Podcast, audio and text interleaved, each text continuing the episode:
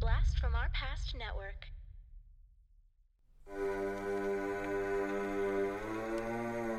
Lock your doors, close your windows, turn out your lights, for chills and thrills await you. It's time for Podcasting After Dark with your hosts, Corey Stevenson and Zak Schaefer.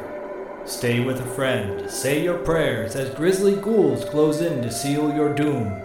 Tonight's episode Roadhouse, starring Patrick Swayze, Kelly Lynch, and Sam Elliott.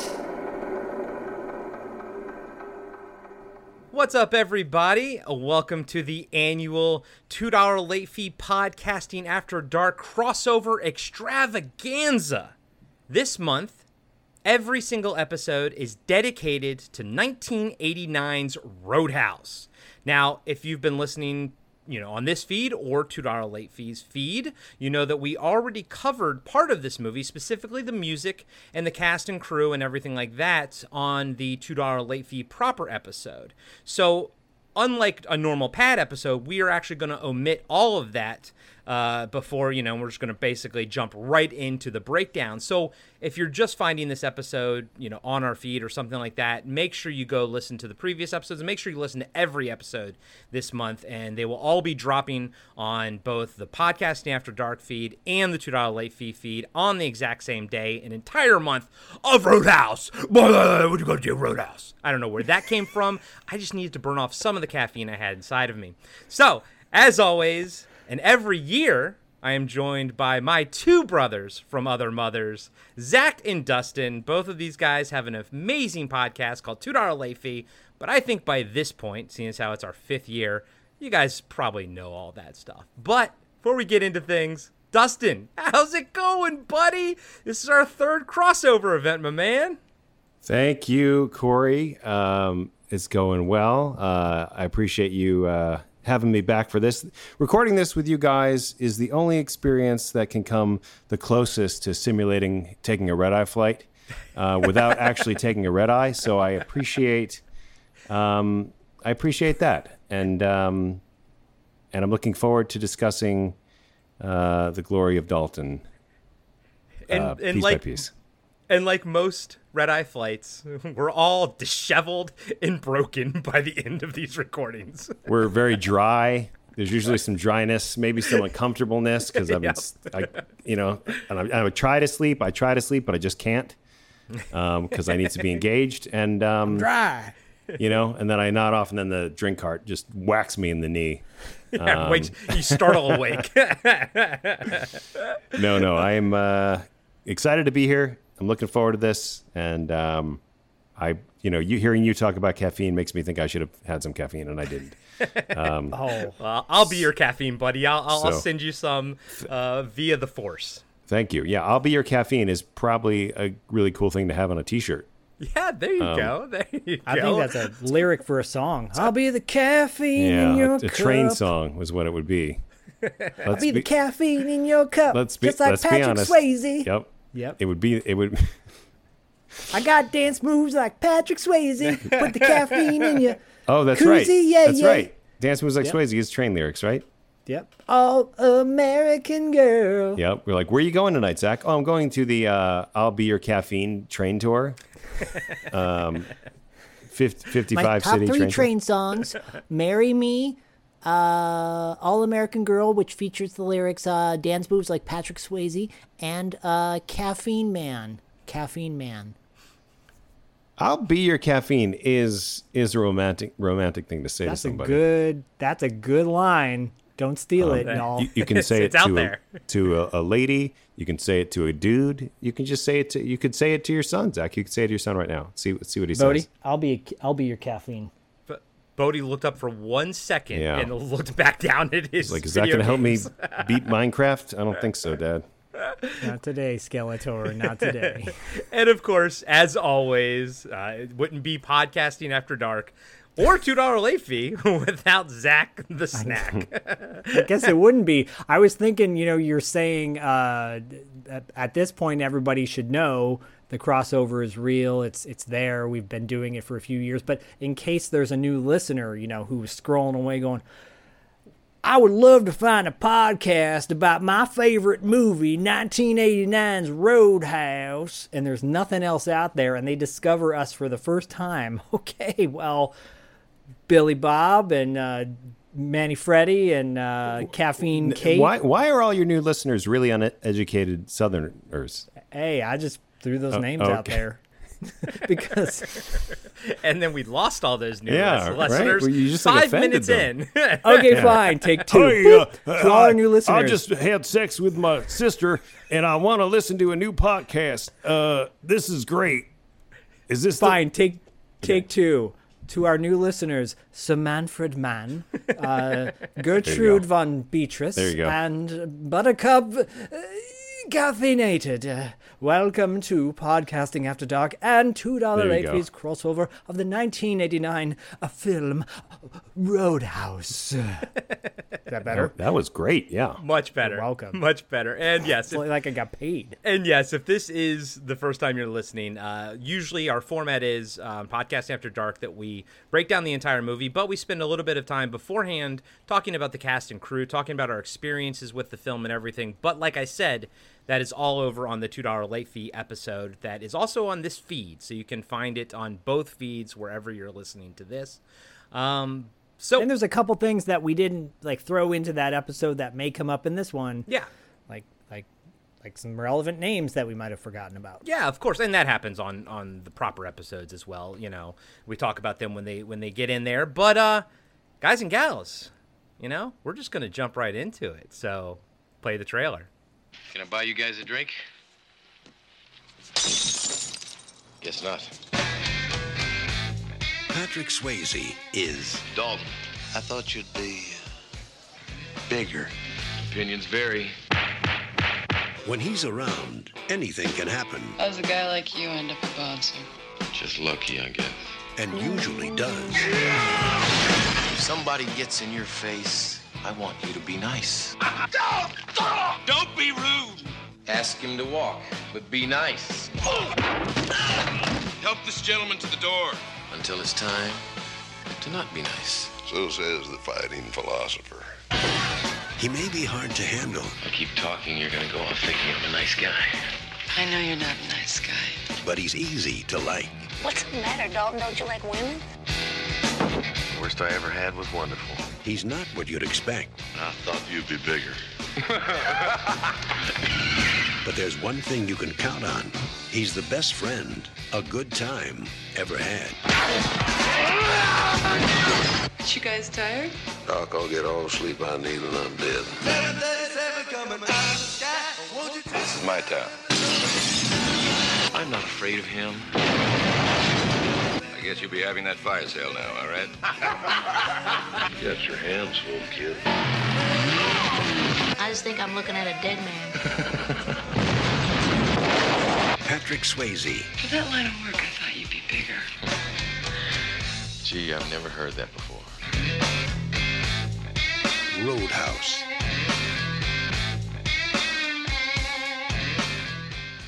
The movie starts with the United Artists logo. Ah, love that logo, guys, and I love Oh, seeing all so these good. old school logos, man.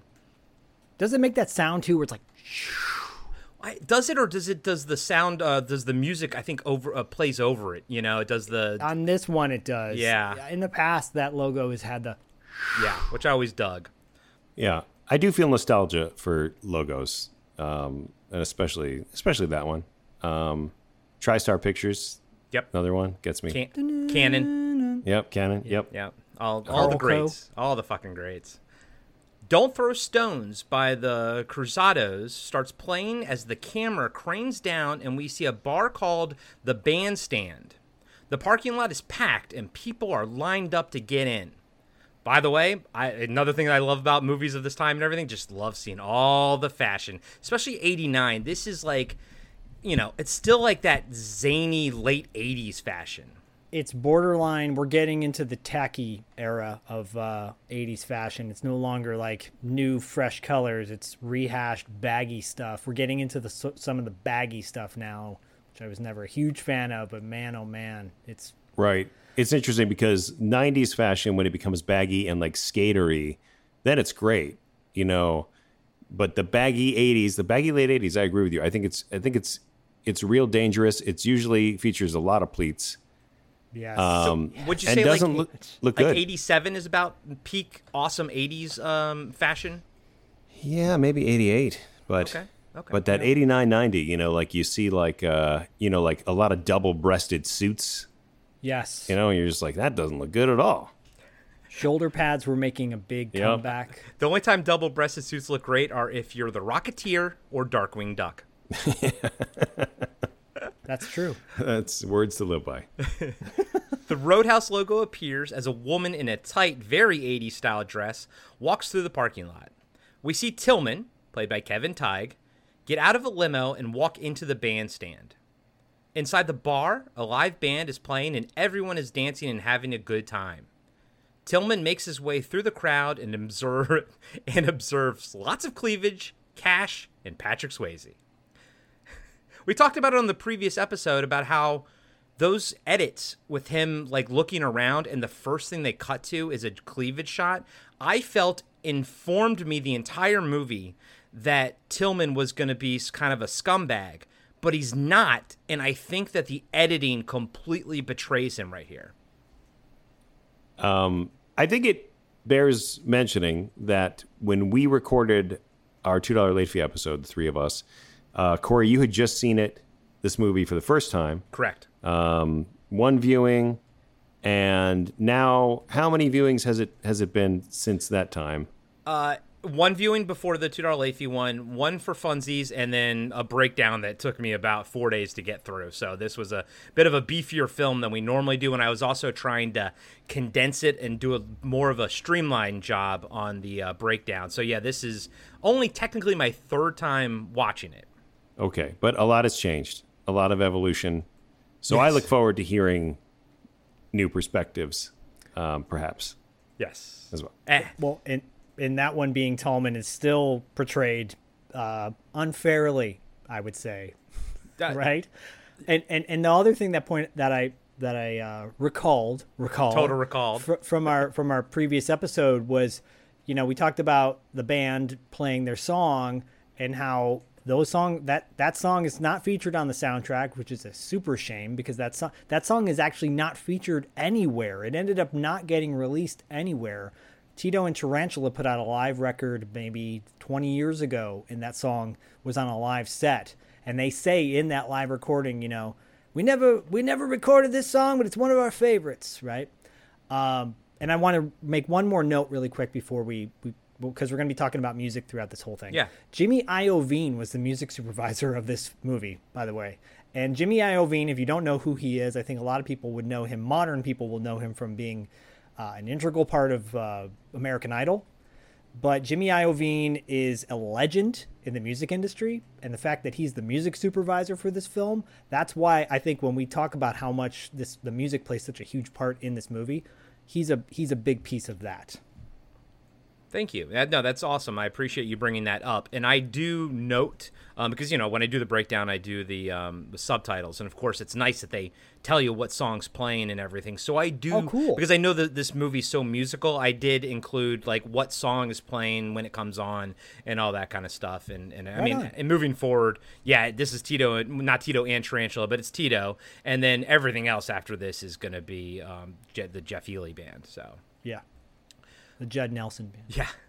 We see a man get into an altercation with a redheaded woman, played by our pal Patricia Tallman, who you can go and listen to uh, an interview we did with her.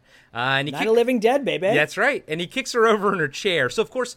Uh, they use her because she's a she's a stunt woman by by trade, and I think uh, Night of the Living Dead was probably her biggest sort of featured film. But she's mostly known for her stunt work, so that is her getting kicked over in the chair. Babylon 5 as well, right? Yep. Dalton watches his men grab the two douchebags and walks over and tells them to leave. One of the assholes says he's sorry, and Dalton nods for him to let him go. Once the guy is free, he grabs a knife off the table and slashes Dalton in the arm with it before the other bouncers can subdue him. Dalton barely flinches.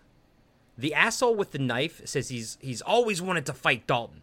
He thinks he can take him. Dalton just says outside, and we see the two douchebags walking out the front door with Dalton and his team behind him. The two assholes try to get Dalton to fight them, but he just turns around and goes back inside while his bouncers form a wall at the door. Now, Dustin, I thought this was awesome how he handled this, and it doesn't. It, I like it's kind of like a surprise where he's like outside, and you think he's going to fight him because he's a tough guy, but as you go to learn, you know he's all about being nice and everything. And I thought this was a good way to set up his character without just explaining it all right to you. Absolutely, we know that he is a philosophy major. He's a guy seeking answers through, well, really through pain, if you really want to analyze him. But uh, but yeah, uh, as as we'll get to, I mean, he has certain rules by which he instructs other bouncers to live by, and one of those is take it outside. And the reality is, yeah, when you're outside, you're it's like you've kicked the vampire out of the Yeah, house. yeah. you can't come back in. Yeah, there's no So- reason to fight at this point. Um, so, but it really establishes that D- Dalton is a thinker. He's not just a bruiser. He's not just a brawler. He's not a maniac. And there's a lot of questions about why would somebody of with this kind of temperament or character be in a job like this? And that's sort of the uh, the the question, the contemplation that Road, Roadhouse proposes. But maybe never quite answers, to be honest with you. It's well, I mean, that's a really good point. It's like, do we do we know? Um, I don't know. We, could.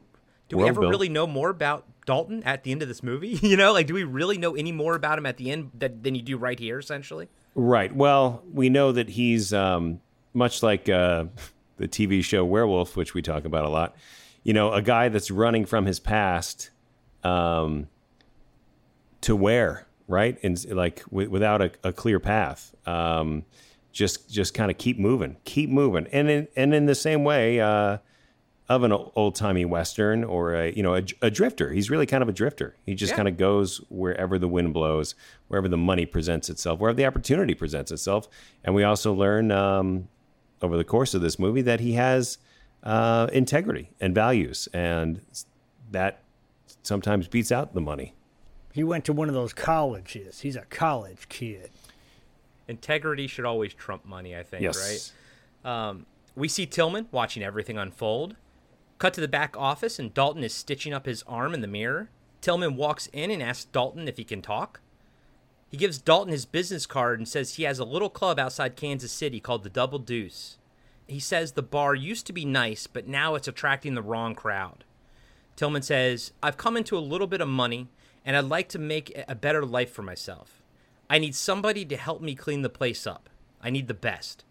Dalton says that Wade Garrett is the best, but Tillman says that Wade Garrett is getting old, and he wants Dalton.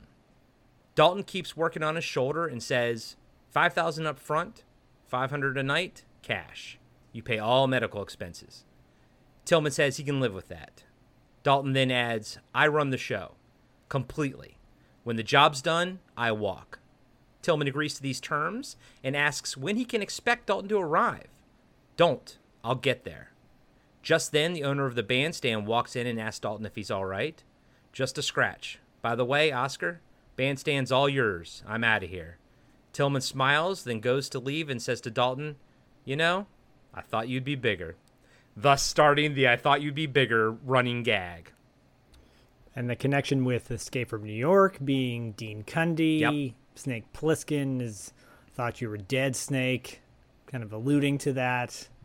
These, these small actor types. It's kind of an. I almost feel like it's an inside joke. Like these guys are much smaller than they actually are portrayed on screen, Yeah. and and you know, yeah, in in real life they'd be a lot smaller. Yeah. we saw Mel Gibson in real life, and be like, wait, what happened to that guy? This little dude with the big head right here, this guy? Yeah, unless they were Michael J. Fox, I think you would expect them to be bigger. right. Right. Yeah. Yep. Yeah, yeah. Michael J. Fox just everyone was just aware of, of how tall he was. It seems like that was never in question. Whereas you know Tom Cruise is like the same height, but we all think of him as being so much bigger. Right. Many apple boxes stu- stood on over the years. this is true. Cut to Dalton parking a shitty car on the street outside of a garage. An older man is sitting on the chair on the sidewalk. Dalton throws him the keys, and the guy says, What do I look like? A valet? But Dalton tells him the car is his. then walks into the garage and takes the cover off of a beautiful silver Mercedes with New York tags. He pops in a cassette, and On the Road Again by Jeff Healey Band starts playing as Dalton hits the road. I have to say, I mean, I love the movie like Drive, stuff like that. And I love the fact that Dalton has two different cars here. I love the fact that he has his car, the Mercedes, that he clearly loves, and then every town he comes into, he buys a, and you'll see it, he buys a beater because there's reasons for that. And I think that's such a cool little element to his character. It is. We're not sure initially why he's doing that. You're like, oh, he's just giving away his car. That's weird. But yeah, we'll find out. You find out really quick why. Because his job is not kind to cars. I'd rather take his beater, to be honest with you. Well, the next one that he gets, that Buick with the clamshell uh, lights, is awesome. I actually think that car's neat. I want that one more than the Mercedes. I'm not a big Mercedes guy, to be honest with you. I'm not a big BMW guy either. Same. As Dustin's like, well, but I drive a BMW. I don't know. No, Dustin, what I- do you drive, buddy? I actually don't I- know. I drive a uh, 2012 uh, Prius V with most of the uh, paint uh, ripped off the top. Not ripped off, but you know, sun damage. Yeah. It's a really sad state of affairs. And um, yeah, and some some scrapes.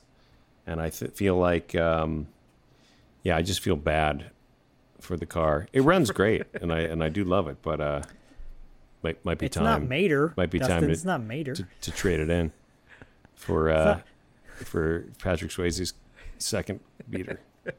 Yeah, this would be your beater, and then your one in the garage is the uh, is the good one. Ford Ford Tempo. There you Um, go. Did, were you saying it's not Mater like uh, that cartoon, the the tow truck? Yeah, cars. The car- Oh, gum! Oh, gum! I'm I got dancer like scars. that's that's really funny. Story. The only reason I know what you're talking about is thanks to my nephew Huey, because Mater is his favorite. But I otherwise, Yes. I'd be like, why are you? What are you talking about? Well, Mater's gonna have to call in, call Huey up. Yeah, Mater. Uh, Mater sounds a lot like your new fan, uh, your new listener. From, Oh, from you earlier. mean Sir Richard Richard Longfellow? Right. Well, before Richard Longfellow, I I think I think Mater called in Oh yeah, he looking did. for Roadhouse. I love Roadhouse and Iron Eagle. Man. So I mean, so do we. So are we kidding? Of course. I loved Iron Eagle as a kid. I watched that more than uh, Top Gun back in the day when I was younger. Samers, Samer, same. Yeah, yeah, same. We see Dalton arrive at the Double Deuce, and it is a stark contrast to the bandstand. Dalton parks his car in the parking lot and immediately draws the attention of some bikers outside. As he walks up to the front door, some poor bastard is getting tossed out on his ass by Terry Funk, aka Morgan. Rest in peace, Terry Funk. Yeah, big And you'll hear about him in a couple weeks, by the way. Inside the Double Deuce, a live band is playing inside a mesh cage, and all kinds of shady people are doing their thing on the dance floor. Dalton smiles when he sees that it's Jeff, the Jeff Healey band, but he goes, his character's name is Cody in the movie, so it's I guess the Cody Healey band. I guess um, you could have just named his character Jeff. That would have been fine with that. Maybe maybe maybe Cody Hart. How about that? Because it's weird because when you are watching it with subtitles, like it'll be like, you know, The Night Comes Falling by Jeff Healey Band, but yet it's Cody, but we also know that that is Jeff Healey, so it's, you know, the subtitles just kind of threw me off. Called the the Deuce, the Deuce, the Deucers. That would have been not the best name, I don't think. Look at you did Right. a shift. I was like, you're oh, like oh, that would have been. oh, maybe not, oh, maybe not, no. Well, that would imply that they just like named themselves after whatever bar they were working at, which is weird. the bandstanders, and then now Yeah. they're the Deucers. Because clearly they travel around too and play other gigs. It'd be like, Yeah, You- until you only- until things start flowing, money starts uh, trickling down, Yeah. and they are proof positive that trickle down economics work. yes, yes, they are. Uh, just then, a fight breaks out in the pool hall, and Dalton watches the bouncers do nothing about it. One says, "Fuck them, they're brothers," then goes back to hitting on some young lady. Dalton walks through the crowd and posts up at the bar to survey the scene. He sees waitresses being harassed, drug deals going down in the open, and Morgan, Terry Funk, aggressively throwing around a shitty patron around. After Funk is done with the guy, he tells Dalton, You're not drinking, you're out of here. The waitress, Carrie Ann, uh, Kathleen uh, Wilhoite, is that how you pronounce Yeah, her name? Yeah, I believe so. Mm-hmm. uh, which we loved her in, in which Witchboard? Tata for So now. good. Uh, and then she's also in Murphy's Law with uh, what's his name, right? Yeah, she's cool. She's cool. She's a cool actor. The waitress, Carrie Ann, tells Dalton to not worry about him. Morgan was born an asshole and he just grew bigger. She introduces herself and says her name to you know, he says his name is Dalton. She laughs and says she's heard of him. Just then the bartender smacks the bar and tells her to get back to work. So, Dustin, this starts this idea that like he, everyone knows him and you know, it's it's almost like he because he's almost like a mythical character. Eh, him and Wade Garrett, you know, these coolers are almost like in the bar scene because I guess all these people are probably like career bartenders, career waitresses, and everything, and they all have heard of them. It adds a layer of coolness to it, but it also takes away some of the reality, in my opinion. Um, what's your take on this whole like m- mythical aspect of Dalton? If you if you took this legend and you and it was not 1989, but it was like current day, 2023, where Dalton also has a TikTok page. Right. Yeah. And, you know, and everyone thinks he's like a total ass, right? Like it would it would it would totally diminish it. Like the legend the legend works because of the time period. Right. the time period before social media. No one knows what he looks like. Um I love it. I love I love it and I love it especially because it's this world of coolers as they're called. You know, guys who come in and shape shape up uh make up sh- shape up tip top uh make a bar um turn turn a bar around basically. It's not just it's not just a bouncing job but it's it's overseeing right the employees It's like a total bar overhaul. it, it is. It's a career. It's like Yeah. uh you know thank god right the owner has money to do these things because it seems it like i think i mentioned you know it's like a reality show. It's like it's like it has these bar rescue elements to it.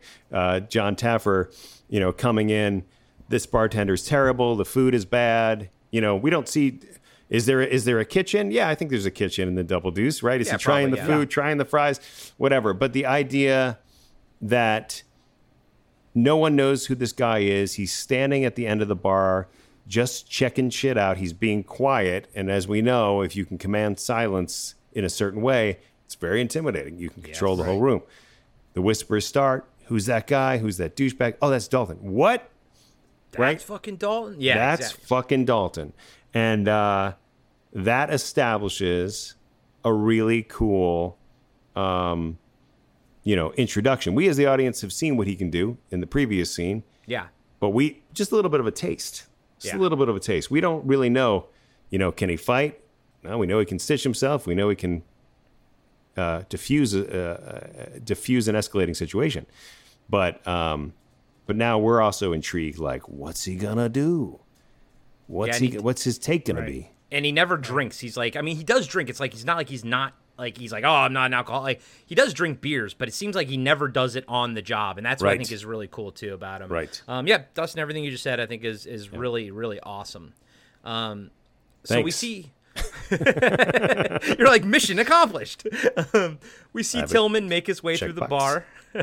he s- stops by some graffiti which says like for a great fuck call 555-7617 he kind of takes out his sharpie and he changes the the f to a b and kind of adds an i and so it, so it says uh, for a great buick call which is just i think it shows that you know he he's doing his little things but he just he's so overpowered by all the shit that that's there he can't do really anything else besides stick your fingers in the dike as as water just is blowing out of every hole you know it's Right. very small uh, the band stops playing to take a short break, and someone in the crowd throws a beer at them, and it shatters on the mesh and splashes Jeff Cody, sorry, Jeff Healey, Cody, uh, with liquid and glass. I thought that was going to lead to something because you know Cody kind of goes, "Oh shit," you know, but it doesn't Yeah. really.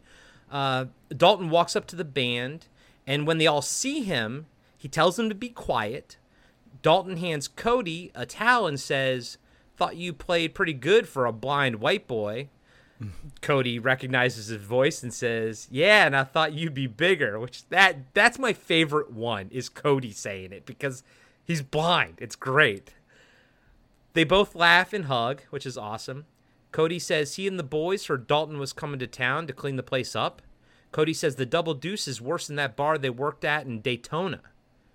Back on the other side of the dance floor, we see Carrie Ann tell another bouncer that the guy is Dalton. The bouncer looks surprised. I, I forgot that one bouncer. I kind of didn't track his name. He's kind of has kind of squinty eyes but blonde hair. I really like him, and I really like the heavier one, Jack. Low key, Jack is one of my favorite characters in the movie, and it kind of goes back to what Zak and I were discussing um, on a previous episode about uh, on the on the Maximum Overdrive episode about how the heavy guy in that movie didn't really turn out to be an asshole.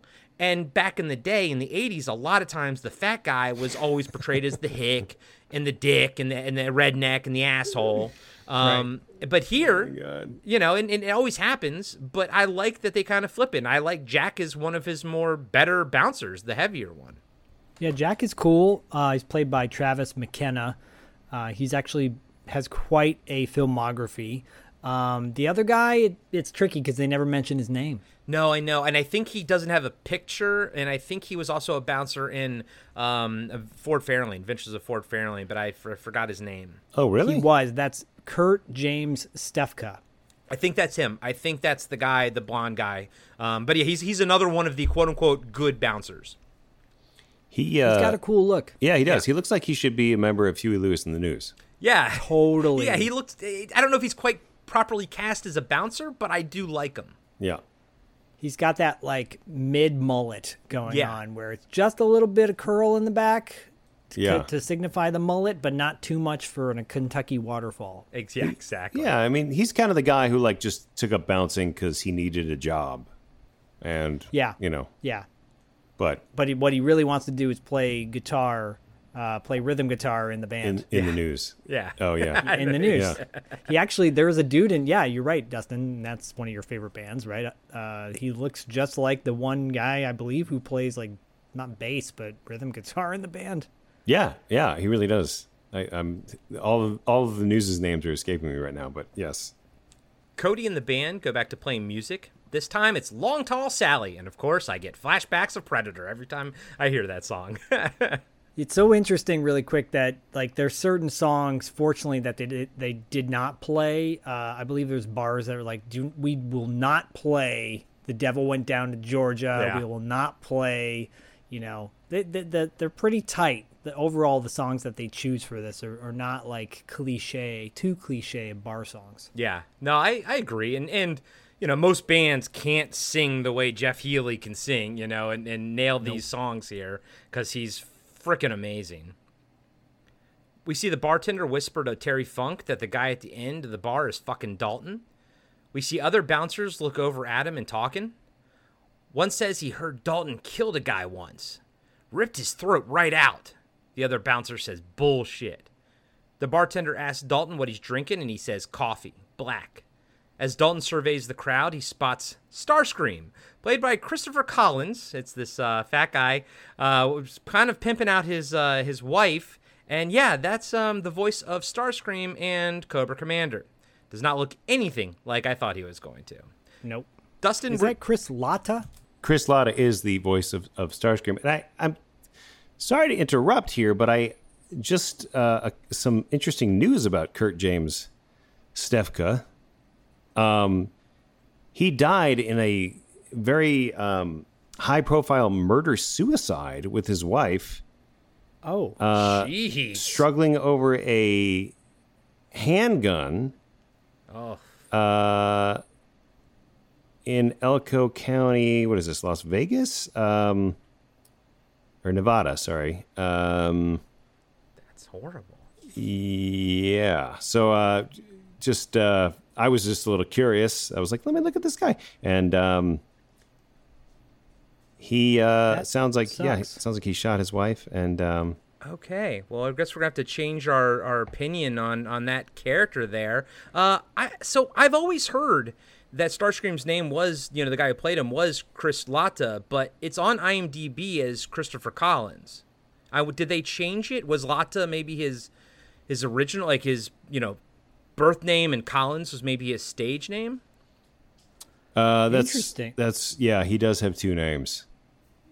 He does Wow. have two names. Um, interesting. Yeah. No, I mean, I, I've like I'm with you guys. Like I've I've heard that he's his name was Chris Latta, but yeah, he's he's billed as Christopher Collins. And, Yeah. I mean, it is him. So, guys and gals, if you ever wanted to see what the, the voice actor for Starscream and Cobra Commander looks like, uh, go watch Roadhouse or watch the episode of Seinfeld where Kramer wins all that money um, uh, betting on the horses. He is that goon that chases Kramer sort of through the Oh, subway. Same that's guy. funny. Yep. Yeah, yeah. Wow. Wow. Well, Yeah. well, we just learned two things today. But that is, I am curious as to if anyone out there knows, like, why is he also listed, or why do we all think of him as Chris Latta, but he's not even mentioned on IMDb as that? Could it be for tax purposes? Maybe. he passed away at 44, by the way. Holy crap! Which means Wow. I am now older than him, and he looks in this movie older than me, and all of us actually. Yep. Weird. and- wow. Yeah, Wow. exactly. And he So- was uh, he was the same age as Sam Elliott when he filmed this movie. Wow, that's that's wild because Sam Elliott definitely looks a lot older, but also He really does. gorgeous. Yeah. Pretty gorgeous. much No looks the doubt. same now that he looked then, though. Yeah. So, Starscream, because that's all I'm going to mention, Bill Mazin here, he's pimping out his girlfriend to a couple losers. He says for $20, they can kiss her breasts. One of the guys is super excited and starts fondling her boobs and doesn't stop. When Starscream asks, I, sorry. When You know what? I'm sorry. asks- It might- the Chris, the, I think the Chris Collins, Chris Latta thing might be um, a SAG situation. I think there was probably another Chris Collins because that's his given name. and and after he passed away, they just probably reverted his IMDb. Well, he passed away a long time ago, way before IMDb even came up. So, so that's why. Do you think that's why they would list him though on IMDb as his given name, right? Well, if he if he was going by a certain name for a while until he decided to change it, and this is certainly speculation too, Right. because but that's usually what happens. Okay. Like Michael J. Fox, right? They Yeah. added that in later. Right. because there's some confusion. So um, uh, that's yeah. So he did X amount of roles as Collins, and then probably was credited as Latta for yeah. Okay. Interesting. That's what I'm Um, guessing. Yeah. No, I mean, I think all of this is is weird. You know, weird, wild stuff that I I find very interesting. I, I hope the listeners do as well. Yes, And, uh, it is. And sorry to interrupt twice. No, no, it's okay. So, so Starscream, he just gets he's he's getting pissed off. Uh, he he asks he asks that guy if he's going to kiss them, you know, kiss the boobs or not, and that guy says he doesn't have twenty dollars. And of course, that makes you know Starscream throw the guy, which causes a full-on fight. Everyone starts fighting.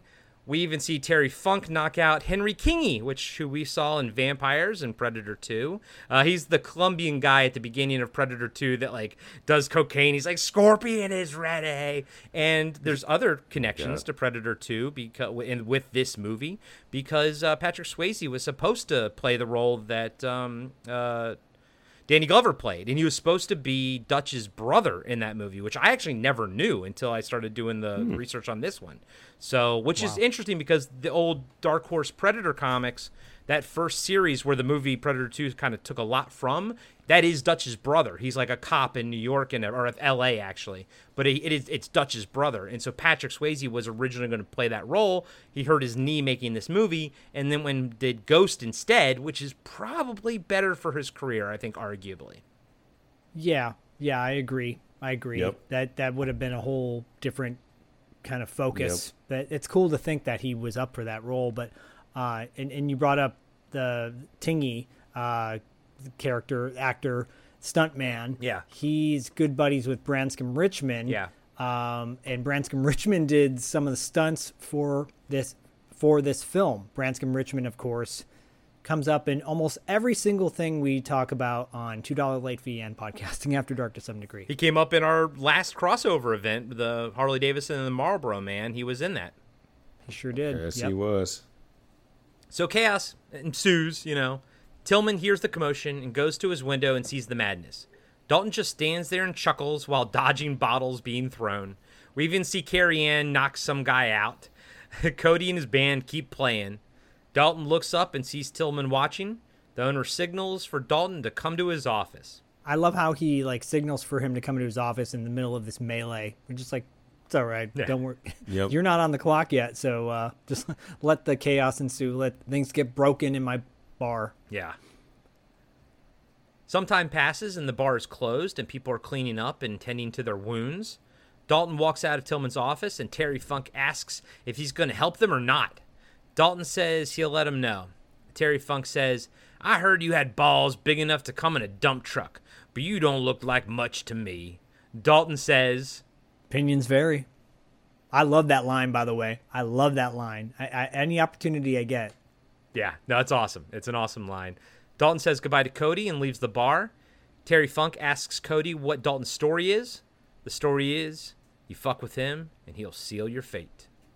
and of and of course, like I mean, I was not expecting again the first time I watched it, and obviously go listen to the last episode, but I'm never expecting Jeff Healey's voice to come out of his face. right. You expect it to come out of his butt. there you go. Yep, true, true. The next before the, before I lose this because it's gonna escape me down the road. Uh, Wilhoite, by the way, uh, the the waitress, Mm-hmm.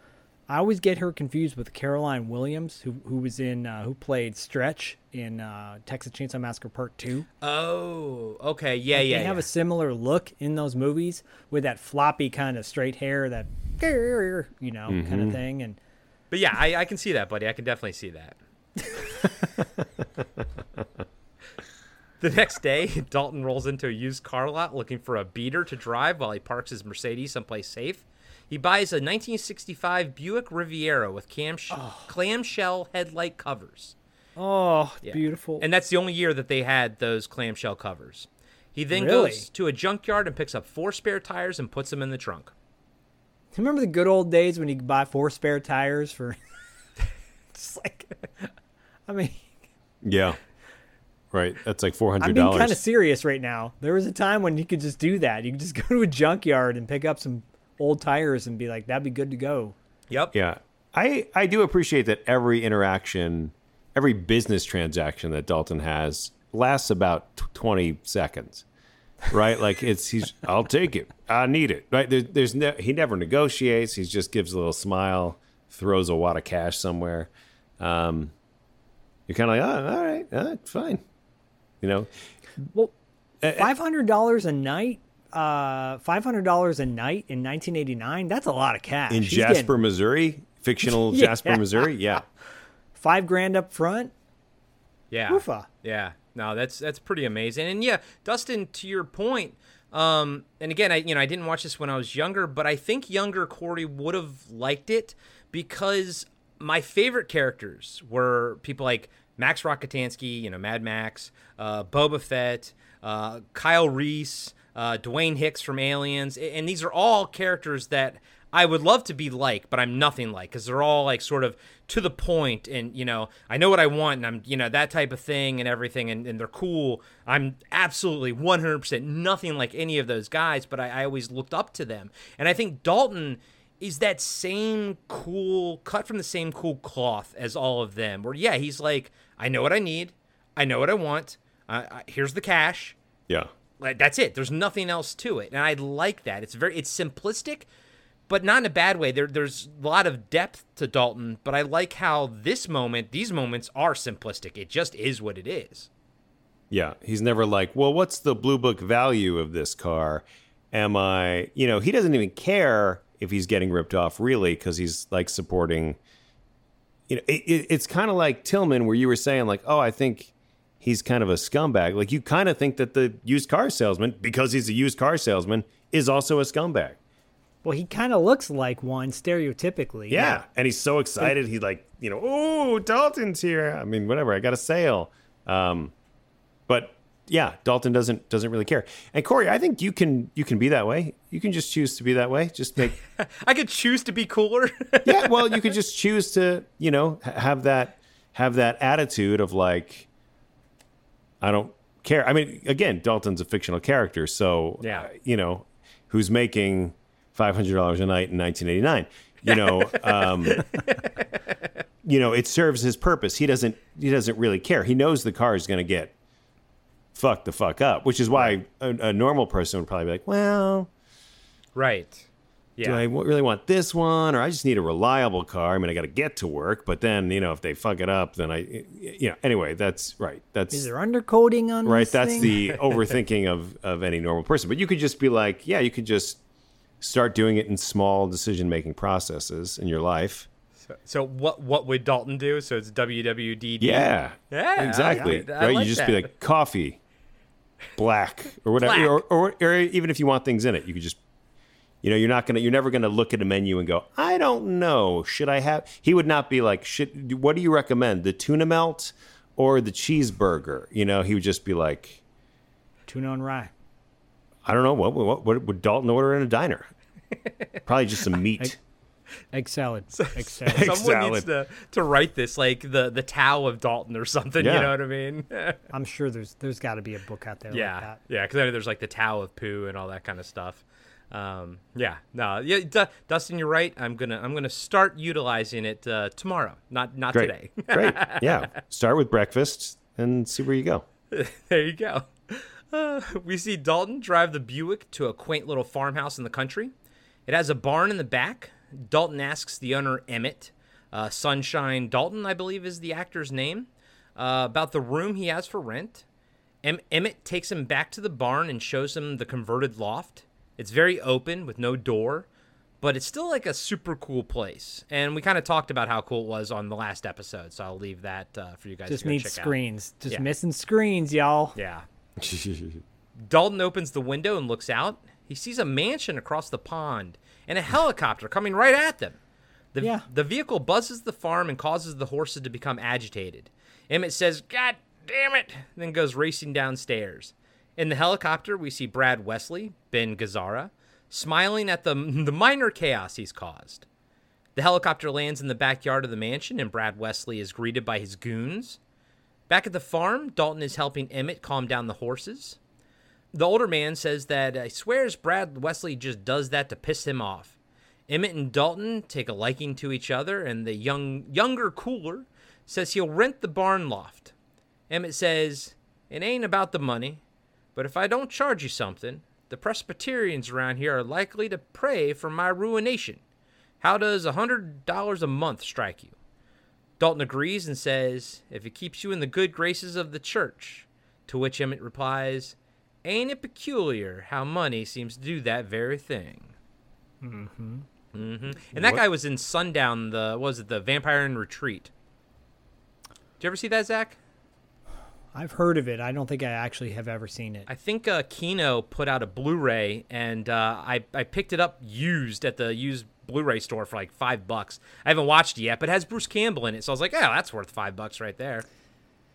Yeah, you know, and then the whole time we're we're talking about these characters and whatnot, and and we might have we've already said that this is a modern day western. Really, you know, he's he's it, you know, if this was uh came out twenty years earlier, it would be the man with no name, Right. You know, and he'd be Clint Eastwood coming in with no knowing the reputation but not knowing the man, mm-hmm. Right. You know, High Plains Drifter kind of deal, Right. Um, so it's interesting too. You're taking these kind of stereotypical type characters and you're making them sympathetic, like the car dealer, this old man, the old coot. You know, ooh, coot, coot, coot would be the guy that you just was like annoying, and this guy is kind of sweet. You Yeah. know, so And really, in the movie, the only bad guys are Brad Wesley and his goons. Like everyone Yeah, else, it seems yeah. pretty cool. yeah, they're doing kind of a good job of humanizing people that get a bad rap, a la what I was throwing people under the bus in the beginning of this movie. you know? I- and of course, I'm joking, everybody. Of you know course. I'm joking. T- too late, buddy. You're already canceled, my man. Whatever. Canceled. I love WWF. Come on, I have a show called Territory Marks about 80s wrestling. It doesn't get more white trash than that. I I love how Zak is keeps going off on the fictional, like him getting berated, and then somehow makes it worse for himself by calling it white trash. I I I I identify at times. I'm gonna move on, keep you out of trouble. How about that? Okay, Cooter. Crazy Cooter coming at you sideways. Call Woo! me Enos. Uh, I, dude, I grew up on Dukes of Hazzard. I, got- I got a little white trash in me too, baby. I now. know we all do. We all do. We all do, guys. I I don't. had a dream that I had a dream. I had a swear to God, I had a dream the other night that I was driving a con- the General Lee. Oh, that would that would be baller, dude. That would be freaking baller. Too bad that show is. I guess it can never exist. Just like uh, the Cosby Show, we can never have it again because they just it's just over. That era is over. It's done. Yeah. Were you about to say I was driving a Confederate flag? no, I was driving the General Lee, Oh, okay. which which of course has a Yeah. but the chop but the top was chopped out and it was a kid's version of it. So I was actually sitting out like a picture a little mini version of it with the top chopped off and I'm sitting in the top. I had the big General, the plastic General Lee toy when I was a kid. The Me one too, with the figures? well, yeah, well, I didn't have the figures, but the, the top would pop off so you could, you know, slide them in and everything. Yep, Yeah. yep. Um, and had the sticker, you know, the Confederate flag Yeah. sticker on the top. I mean, it, it is what it is. What are you gonna do? You know. It is what it is. Yeah. Cut to that night at the Double Deuce, and Tillman is showing everyone a blue, a blueprint of what the new building will look like and the plans he has for the bar. Everyone on staff is sitting in chairs, and Dalton is standing on the stairs behind the owner. Tillman says, "I put a lot of money into this, and to protect my investment, I've hired the best damn cooler in the business." He motions back to Dalton and continues. From now on, he's in charge of all the bar business. What he says goes. Dalton looks at the staff and smiles. Then he says, Morgan, you're out of here. You don't have the right temperament for the trade. Terry Funk gets into Dalton's face, but Tillman diffuses the conflict by han- handing Morgan his final pay. The now ex bouncer tells Dalton he's a dead man before grabbing his money and leaving. Dalton fires a female waiter for selling drugs. She takes the money. can huh? can I roll back really Yeah, quick yeah. because because of course Morgan says what am I supposed to do now Yeah. and Dalton of course gives that famous line there's always barber college. because he's got a big mop of hair and everything. Uh, I I think this is funny. So Dalton fires a female waiter, like I said, for selling drugs. She takes some money and shoulder checks Dalton, but literally he doesn't move at all to the point where the actress, you know, she shoulder checks him. She kind of bounces off of him. I'm like, oh my god. it's great. Yeah, it's funny. Uh, so Dalton looks at the group and says, I'm telling you straight, it's either my way or the highway. So anybody wants to walk, do it now. No one says shit. Dalton says that people who really want to have a good time won't come to a slaughterhouse, and they have entirely too many troublemakers at the Double Deuce. Too many, uh, 40 year old adolescents, felons, power drinkers, and trustees of modern chemistry. It's going to change. Man, that sure sounds good. But a lot of the guys who come in here, we can't handle one on one. Even two on one. Don't worry about it. All you have to do is follow three simple rules. One, never underestimate your opponent. Expect the unexpected. Two, take it outside. Never start anything inside the bar unless it's absolutely necessary. And three, be nice. Come on. If somebody gets in your face and calls you a cocksucker, I want you to be nice. Okay. Ask him to walk, but be nice. If he won't walk, walk him, but be nice. If you can't walk him, one of the others will help you, and you'll both be nice. I want you to remember that it's a job. It's nothing personal. Uh huh. Being called a cocksucker isn't personal? No. It's two nouns combined to elicit a prescribed response. I wonder if somebody calls my mama a whore. Is she? I want you to be nice until it's time to not be nice. Well, uh, how are we supposed to know when that is? You won't. I'll let you know. You are the bouncers, I am the cooler. All you have to do is watch my back and each other's. Take out the trash. I will say real quick, I take exception to the jab about 40 year old adolescents. but as a whole, this whole be nice scene, Dustin, I think it sets up obviously it's it's the other piece to what we need to understand Dalton. We've seen him in action. We know he's capable. Now we learn his mentality. So, what uh, thoughts on the whole "be nice" uh, uh, speech that he gives? Right. It goes against everything that these bouncers have been taught about being a bouncer. Uh, Right. They're they're they're confused, right? What do you, what do you mean? Be nice. We we got to diffuse the situation, but it really speaks to him as kind of this, you know, Zen master, this Phil Jackson like uh, presence, who uh, you know meditates, does tai chi, um, really approaches his whole life like an art or like a journey or like a, you know, he's not. He doesn't take anything personally, as he instructs them not to, and that's kind of the whole thing of life right there really. You could take you could take those you know those those uh like you were saying the the Tao of Dalton. It's like you could really take any of those ideals and uh build on them very deeply. You could go very very deep uh but the idea that uh you know th- these guys they can't even think in these terms. And thus begins you know the beginning of the of the journey for them where it is almost like sensei oh you know either you, either you're either you're on board or you're not And that's a great point, Dustin. Like, it's weird. We don't see it as much. Like, it's not as in our face, but it is there. These bouncers and this whole bar, it's on just as much of a journey as Dalton is.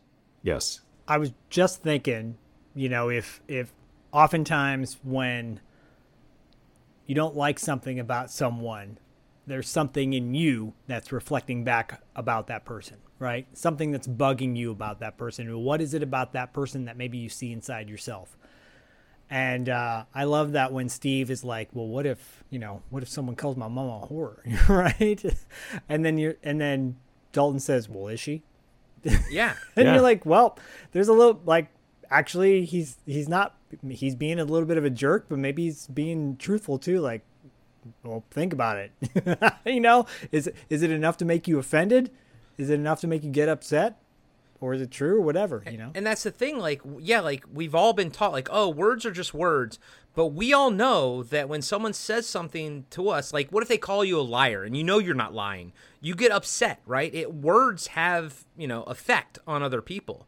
And, you know, but Dalton's not wrong, especially when those actions can lead to somebody being harmed very badly or even killed, then maybe it is better to just swallow your pride and and not engage. And he also looks at it as a business. Right. You're getting paid to do this job. You're not getting you're, if if you weren't getting paid and you're just a dude blowing off testosterone and energy, it'd be a different story. But this is your job. Take your job seriously. Don't mess around, Steve, which you're gonna do pretty soon. Yep. I love Steve, by the way. Yep. Um, and and you know, that's the way he approaches it. It's like take it seriously. Take your job seriously. If you take it seriously, it'll be a TGI Fridays in a week. He'll be at Applebee's in no time. It'll be, you'll get your mozzarella sticks and your Mhm. pretzel bites. Yep. it's just a job. That's literally it. It's just a job. There's nothing personal. You're escorting the troublemaker out, so he's going to turn on you. But your Let it- goal let it roll over you. Let it roll over you. and Just get, you know, and diffuse. Yep. Like the train song. Let it roll into you. I'll be your caffeine, baby. Cut to Cody and the band playing while all the patrons are dancing and having a good time. Dalton is posted up at the bar in a black t-shirt watching the happenings. The happenings. It's a terrible movie by the way, The Happening. Oh, it's god awful. we see one of the shitty bouncers, Steve, allow some I think they're supposed to be underage girls in the bar because they don't have like an ID or something. Uh, the bigger bouncer, Jack, tries to stop him. And again, Jack Loki is one of my favorite of the side characters. Dalton also witnesses the bartender stealing from the register by not ringing up the sale and pocketing the money. When a lady Did we call out, by the way? Sorry, did we call out, by the way, that that's John Doe? I, I mean, I know we mentioned in the proper episode, Yeah, but I think yeah, I think in my breakdown, once he starts, you know, giving Dalton flack, I start mentioning him by name, Pat McGurk.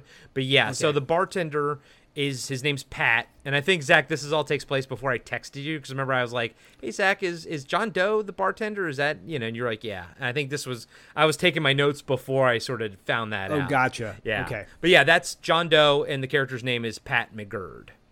When a lady climbs up on one of the tables to dance, Dalton signals to Hank and one of his better bouncers uh, to take care of it.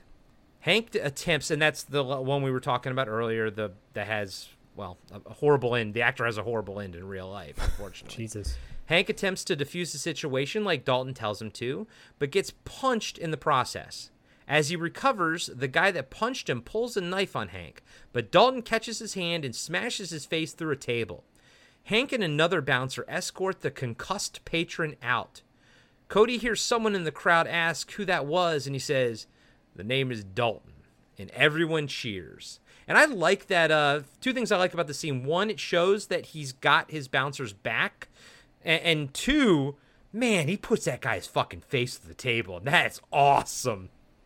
It's one of the first moments where it shows how badass Dalton is, aka Patrick Swayze. Because Patrick Swayze is a proficient martial artist as well. People, you know, maybe don't remember the fact that he he he did a lot of training to get to this role. He didn't just go in and go, okay, well, just teach me something shot for shot. You know, he he was a badass. Yeah, it's very efficient. Uh, the move. It's it's it's almost uh, it's almost like a dance, really. And he's also a dancer. Um, yes. Right. Let me take you. Let me stop the knife, or let me you know let me just let me. It's all one move, pretty much. Yes. Yeah, and that's what's really really cool about it.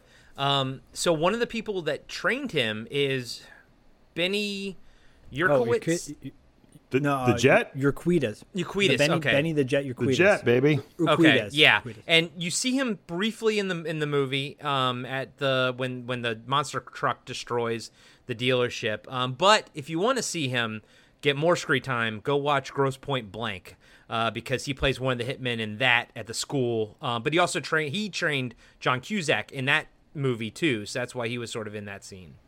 Well, if you want, and if you want to see even even more of Benny the Jet Urquidez, uh, check out any of the movies he did with uh, Jackie Chan back in the day. Because uh, one, in, I think one is called Wheels on Meals or Meals on Wheels, uh, with Sammo Hung. I think is also in that. Man, Benny the Jet is a bad ass. Yeah. like legit bad ass. He does so much behind the scenes stuff. Um, you know, in in in he's a he's a champion fighter, black belt, multiple time champion. Um, every awesome 80s and 90s action movie he was a part of, he you know he just he's he's just a legend. He's a legend in the business. He's buddies with Richard Norton, isn't he? Richard Norton, Cynthia Rothrock, uh, obviously Jackie Chan, Don the Dragon Wilson. Yeah, he's a part of that. He's part of that whole crew. Pick up any issue of Black Belt magazine from 1980 through 1995. Yeah, seriously. And he's in it, yeah. And he's like on the cover. Yeah, I always I always know him as as that hitman from Grosse Pointe Blank. That's kind of where I Great really movie. noticed him. he's great in that, but I will say his one of my favorite fight scenes is on is in Wheels on Meals. Uh, if you've never seen that, go check that out. That's a great that's a great Jackie Chan uh, Sammo Hung film, and Force Five with Richard Norton as well. Okay, very cool, very cool. In the back room, Dalton walks in on Steve, the shitty bouncer, fucking one of the girls he let in, and fires him on the spot. Steve says, "But I'm on, but I'm on my break." He says, Dalton says, "Stay on it." It's one of the best. It's so funny Because the, the so girl he's having sex with, she's like, "Oh shit," you know. Well, she's she looks like she's trying not to laugh Yeah. and say "oh shit" at the same time, and he's completely buck naked. Yeah. She's not. She's partially naked, but he's buck naked, Buck naked. full on. You see, you know, partial peen. Yeah. Uh, it is hilarious. That dude. That, it's it's just one of my favorite scenes in the movie. It's so funny. It's now after hours at the Double Deuce, and Dalton approaches the bartender, Pat McGurn, John Doe. This is so now I've discovered in the breakdown. Now I've discovered his name Holy shit! It's John Doe. to talk about his shady dealings. You got quite a little enterprise going on here. You're going through a bottle every 30 minutes. You're skimming the till for six shots a bottle. On drafts, one every 10. Tillman hears this and walks over. I figure he's costing you about $150 a night. Pat the bartender says, So? Dalton says, So consider it your severance paid. Take the train. Pat looks at Tillman and says, I didn't hear you say that. The owner replies, Well, I'm saying it now. Get out. Pat throws his rag at Tillman and laughs as he leaves. Tillman's spirits are still high. Well, it was a good night. Nobody died. Dalton looks serious and says, It'll get worse before it gets better. It's almost like Tillman inherited this bar, isn't it? It, Yeah, it- totally. like he got it in an auction or something. It really is just it's so it's so strange to me that all of these guys who we later learn are connected to Brad Wesley.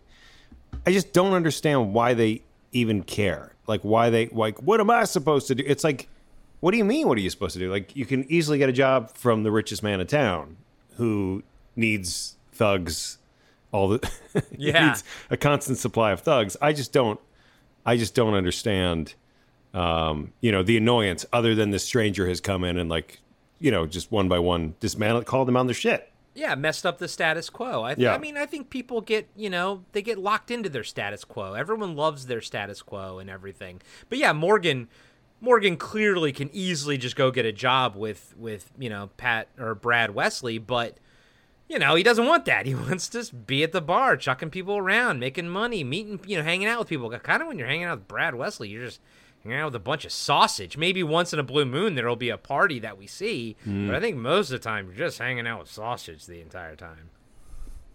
I don't think I don't Morgan know. wants to hang out with that much sausage. you Well, know? I mean, but but really, it's only sausage on the work days because you know when they're when they're partying, it is there is like an entourage of Yeah. battered women and um, you know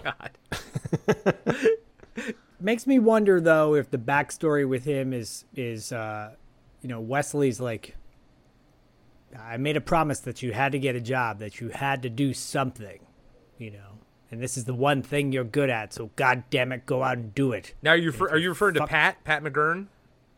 Uh, no, I'm talking about I'm talking about Wesley talking. Yeah, yeah, p- talking about Pat Right, McGurn, right, because you that's know. his nephew. We'll find out that that's his nephew and everything. Yeah. Yeah, that's what I'm talking. I'm saying in in regards to why like he would want to have a job while he has to why he has to work. Yeah. Uh, and then also I get the sense too that like, you know, there's there. I guess these guys have morals. The you know the uh, the owners of all these properties, and that and that Wesley has zero morals. Yeah, I guess so. I mean, I still I still have a little bit of a problem at the end when they kind of gun him down in cold blood. As Kinda. far as like connecting with them as the quote unquote heroes, you know. But- Spoiler. yeah. Yeah, we can we'll get to that when we, we get to that. Um, that's three hours from now, guys. Yeah, so just yes, yes, just stay is. tuned. much to Dustin's chagrin. Cut to Dalton leaving the double deuce and walking into the parking lot. He sees the tires on his Buick have been slashed and the windshield smashed in. He just chuckles to himself and walks home. So now we know why he had to buy, buy the beater. Cut to a rowdy late night pool party at Brad Wesley's mansion across from Emmett's place. Dalton watches from his loft as the festivities rage on. We see that Terry Funk's Morgan is partying up with his new friends, which include tough guy Jimmy, played by Marshall Teague, and you will hear that interview with him next week. If you think you know Marshall Teague or don't know Marshall Teague, wait until next week. Wait until I bring up Firebirds. Wait until I bring up. Wait until you bring up werewolf. yeah, the werewolf. Wait until uh, I just started listening to this show tonight, guys. I just wanted to call in. I'm not a smart man, but I do know that I love Roadhouse, and uh, you guys are doing a great job. Thanks for having me. And uh, do you have any? Uh, do Do you have any? Uh, uh, I I don't know something I can just shove into my in the back of my truck. You, you have any any any mufflers in the shape of testicles or I don't know. Big dang, dangling metal metal testicles. Well, you know, you're, you're allowing me to drop my guard and reveal my true voice. hmm And this is podcasting after dark, and mhm. this is the podcast where we talk about Roadhouse and invite anybody on the show who wants to talk about Iron Eagle or the W- WWF. hmm And that's it. Sling Blade rules. I was looking for it, man. I was looking for it, and you brought it out of me, Dustin. So thank you. and, and you both officially got us canceled. Thank you. in the South. You got us canceled in the South. Yep. Sorry, 50% of the population apparently Yep. in this country will not listen to us now. Aw. The next morning, Dalton is woken up by Carrie Ann calling out for him from the barn below. She walks She's upstairs. not Caroline Williams. no, no. She walks upstairs uh, to his loft with a big bag of breakfast.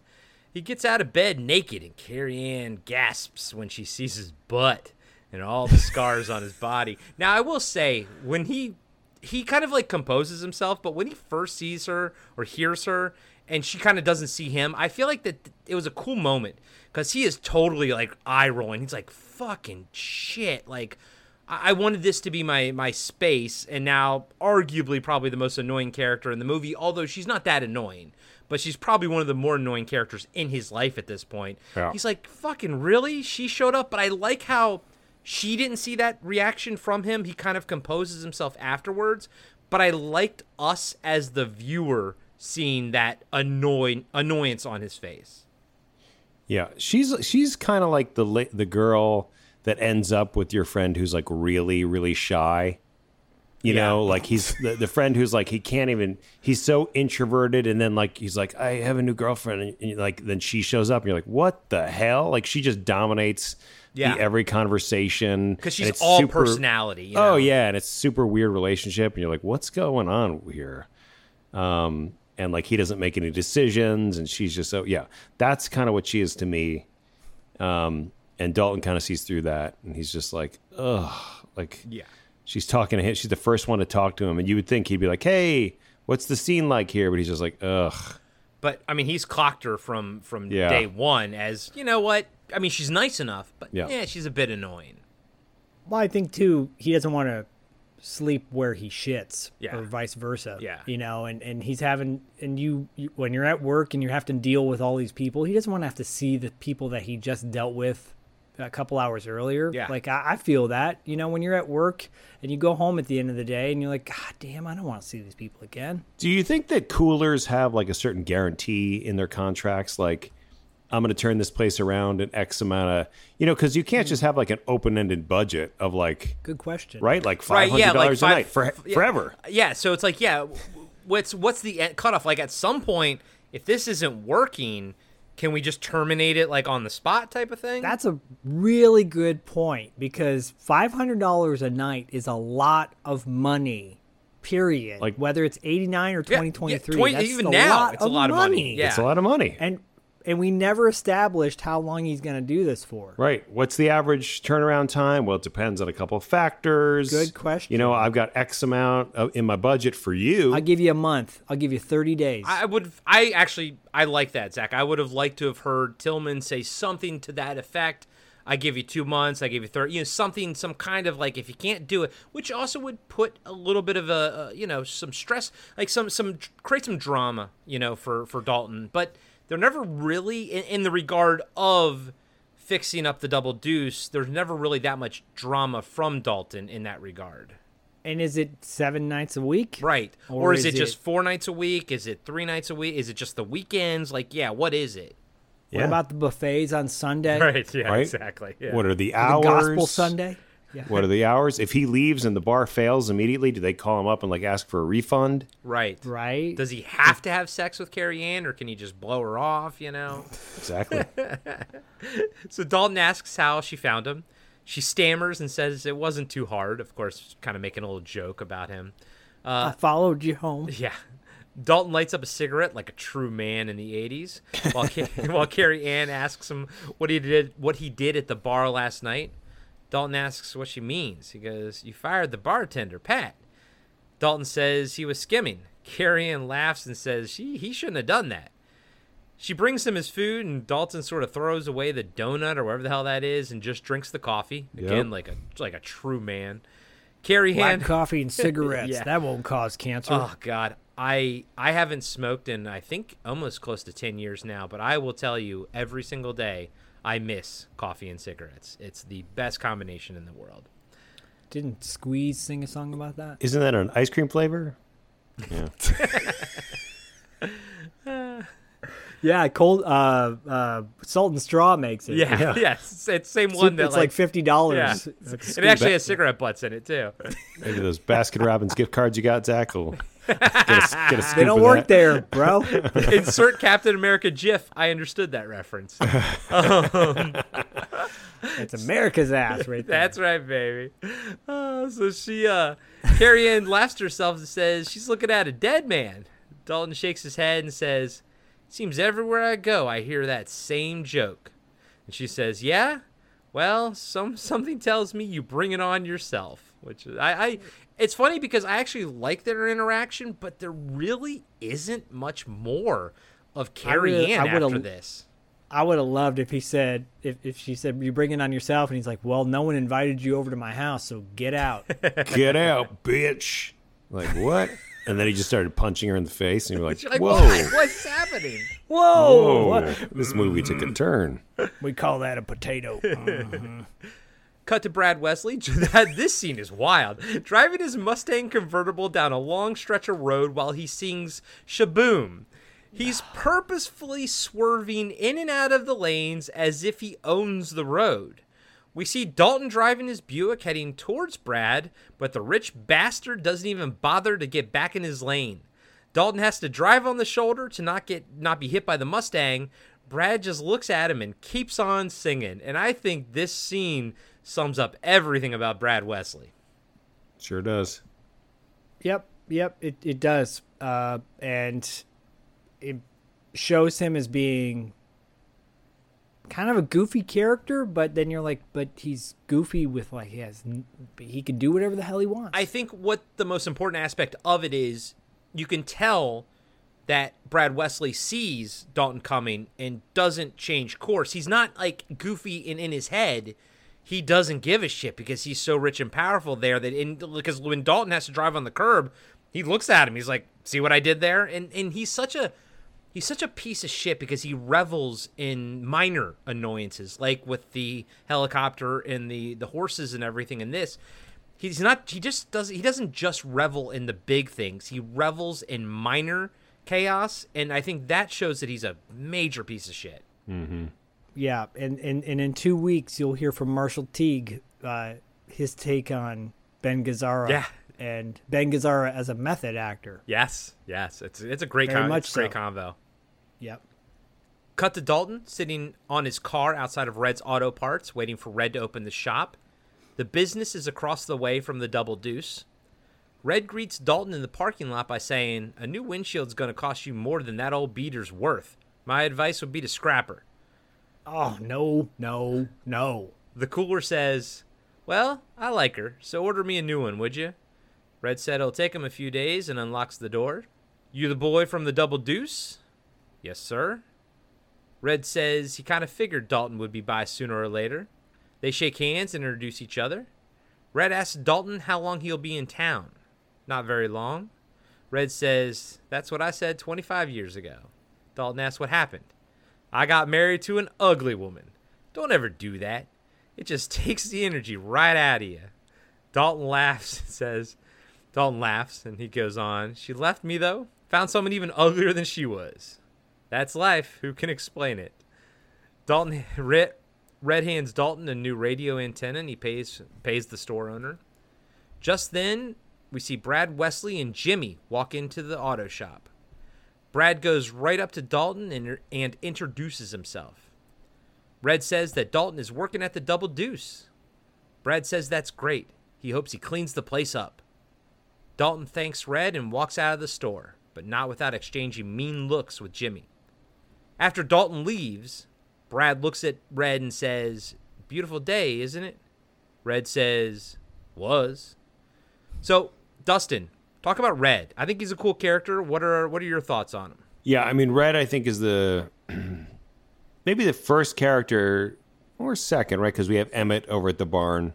Yeah, yeah. These kind of these soft-spoken, elderly white guys who, right, have been in the town. They're kind of the heart of the town, and we know that uh, there's this presence of fear um established by Brad Wesley. Um, but yeah, Red. I mean, I, you know, Red is Red is certainly up there in my most likable characters. Uh, Yeah. We haven't yet been introduced to my favorite character, Oh. but um, Oh. but I think uh, you know it's it's kind of like these guys we talked when you mentioned status quo. That's what their lives are, right? They just kind of go to work. They're in this town that they don't necessarily even love, as Red has just explained. I just passing through, ended up here. Um, but uh, certainly things were much better before Brad Wesley came around. It's evident, it's clear. And um, yeah. And uh, so you immediately like Red because Yeah. he and Dalton have this great interaction. And um, yeah, slowly we're introduced to kind of that that circle of uh, circle of townsfolk Yeah. who uh, who all kind of support each other. Uh, and I'm not familiar with Red, but he is he is certainly an identifiable actor. Well, I, I want to point out that Red, played by Red West, i i- and I mentioned this in the previous episode, he was one of Elvis's guys. Oh, right, right, right, right. He was yeah. in Elvis was in thirty, almost thirty movies, by the way, where he was the lead actor. Yeah. That's insane if you think about that, guys. Like, as a Don't musician, thir- almost thirty, and he was in almost all of those movies. And but Red West has been o- in over a hundred projects, Wow. television and movies. Um, I mean, that that's impressive. Yeah. You know, A- and it's everything from like mainstream Six Million Dollar Man, Fall Guy type stuff, Knight Rider, to you know like uh, Roadhouse, obviously, and uh, and Natural Born Killers, Walking Tall, which we mentioned, which we mentioned in the previous episode as well. So I, I don't know, that's pretty badass. Red West is uh, he's had a great career. And I He died. He died in Oh, 2017 by God, the way, at the I age of 81. swear you were going to say he's still alive. By the way, and you're with a, I was- with a smile, like that was coming. I was, I was Still alive, by the way. Can you believe it? I was teasing. I was teasing you. And Mm-hmm. I would say that the three of us all took Red's advice because we all three of us have very beautiful wives. So, and our energy levels are very high because of it. Yeah, and if you got an ugly wife, don't call her ugly. I know. okay? I, Like, go I fuck- think he meant. I think he meant like she, her soul type of thing. You know I what know. I mean? I'm. J- yeah. Her soul was ugly. Well, she le- she left him, so you know it's like Yeah. All bets are off. Y'all, if you think your wife is ugly inside or out, then time to move on. Mhm. Find some taters and make yourself happy with an Iron Eagle movie. no retreat, no surrender. Mm-hmm. Cut to Emmett looking at the Mercedes Dalton has under a tarp in his barn. Then he looks out back and sees Dalton doing Tai Chi shirtless in the morning sun. Oh boy. Ow, baby. Brad Wesley also watches Dalton from his property across the pond. Sure, he did. So the moral of this story is no amount of Tai Chi will save you from cancer. Oh, Oh, Jesus man. Christ. Sorry. Boom, boom, boom, boom. Did you hear that? Corey just ran himself over. Now, with the- his own now car. I'm canceled. Now all three of us are officially canceled. Mhm. I wouldn't make that joke if it was the last joke I could make. Mhm. At the Double Deuce, Cody and his band are playing One Foot in the Grave. We see Dalton go into Tillman's office, and the ex bartender Pat and two of Brad Wesley's goons are trying to intimidate the owner. The goons are O'Connor and Tinker. As which I guess Tinker is the bizarro version of Jack because he's the he's the heavy goon for Brad Wesley. Yeah. As Pat and Dalton get into it, the taller goon, O'Connor, explains the situation. Mr. Tillman has changed his mind, and that's all you need to know, son. Tillman is sitting in his chair, very tight lipped. Dalton says he'll have to know a little bit more than that. O'Connor goes on Mr. Tillman may own this bar, but the liquor he serves is supplied to him by Brad Wesley. Now, Pat McGurn is in the employ of Mr. Wesley, his uncle, not Mr. Tillman. Pat chimes in with, You see, I'm staying and you're going. Then Pat pulls out a giant Crocodile Dundee sized knife and takes a swipe at Dalton with it, which the cooler easily dodges. Pat talks a big game, but Dalton dispatches him and his knife through Tillman's window, sending the ex bartender into the bar proper. Dalton rams O'Connor into a wall while the heavier goon, Tinker, punches Tillman in the stomach and slices Dalton in the side with his knife. Dalton's fellow bouncers see the commotion and come to his aid just as he and O'Connor go through the window that Dalton tossed Pat McGurn through. Two bouncers fight the fat goon ti- fight fat goon Tinker in the office while Dalton introduces O'Connor to the find out phase. After everything is said and done, Dalton and Tillman are pretty fucked up, and Tillman's office window is broken.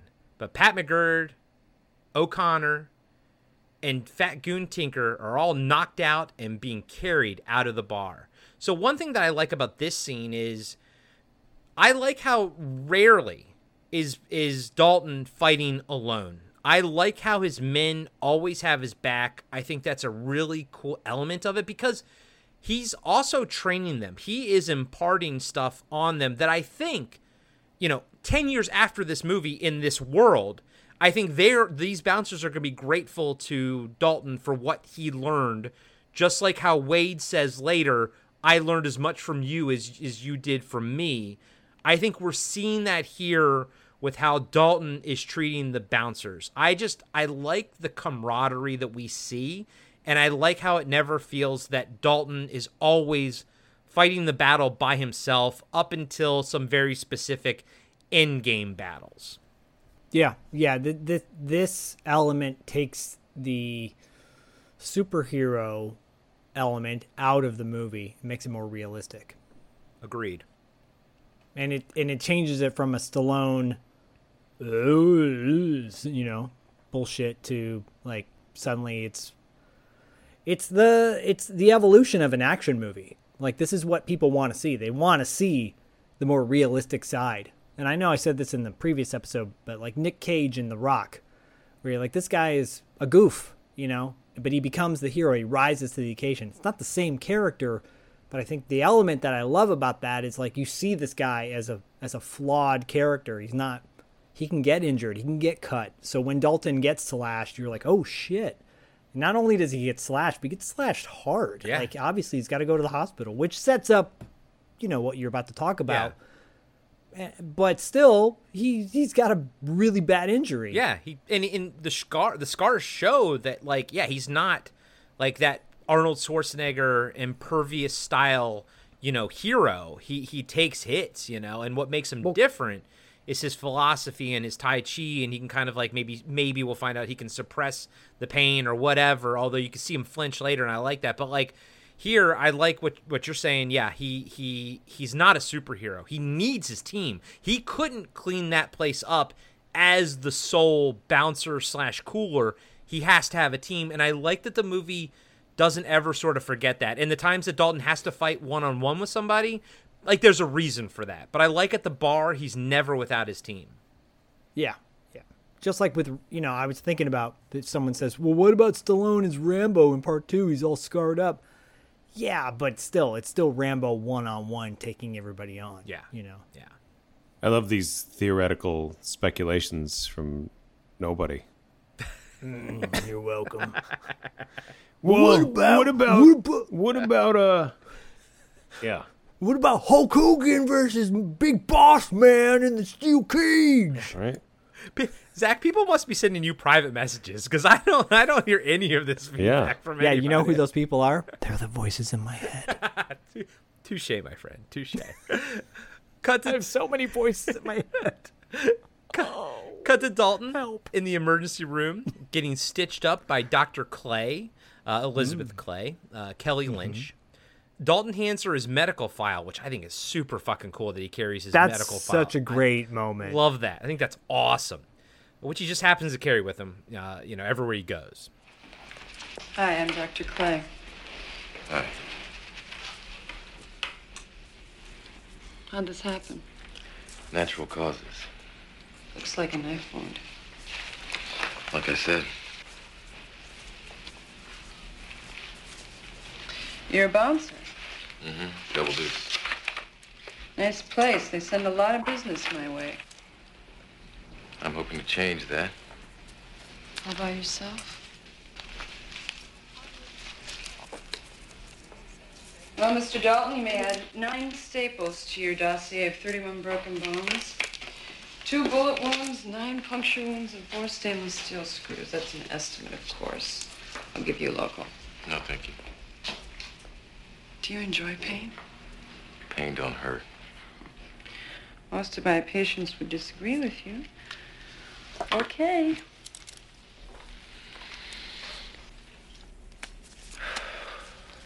Do you always carry your medical records around with you? Saves time. Your file says you've got a degree from NYU. What in? Philosophy. Any particular discipline?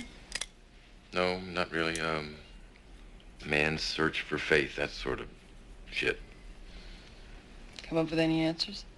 Not too many. How's a guy like you end up a bouncer?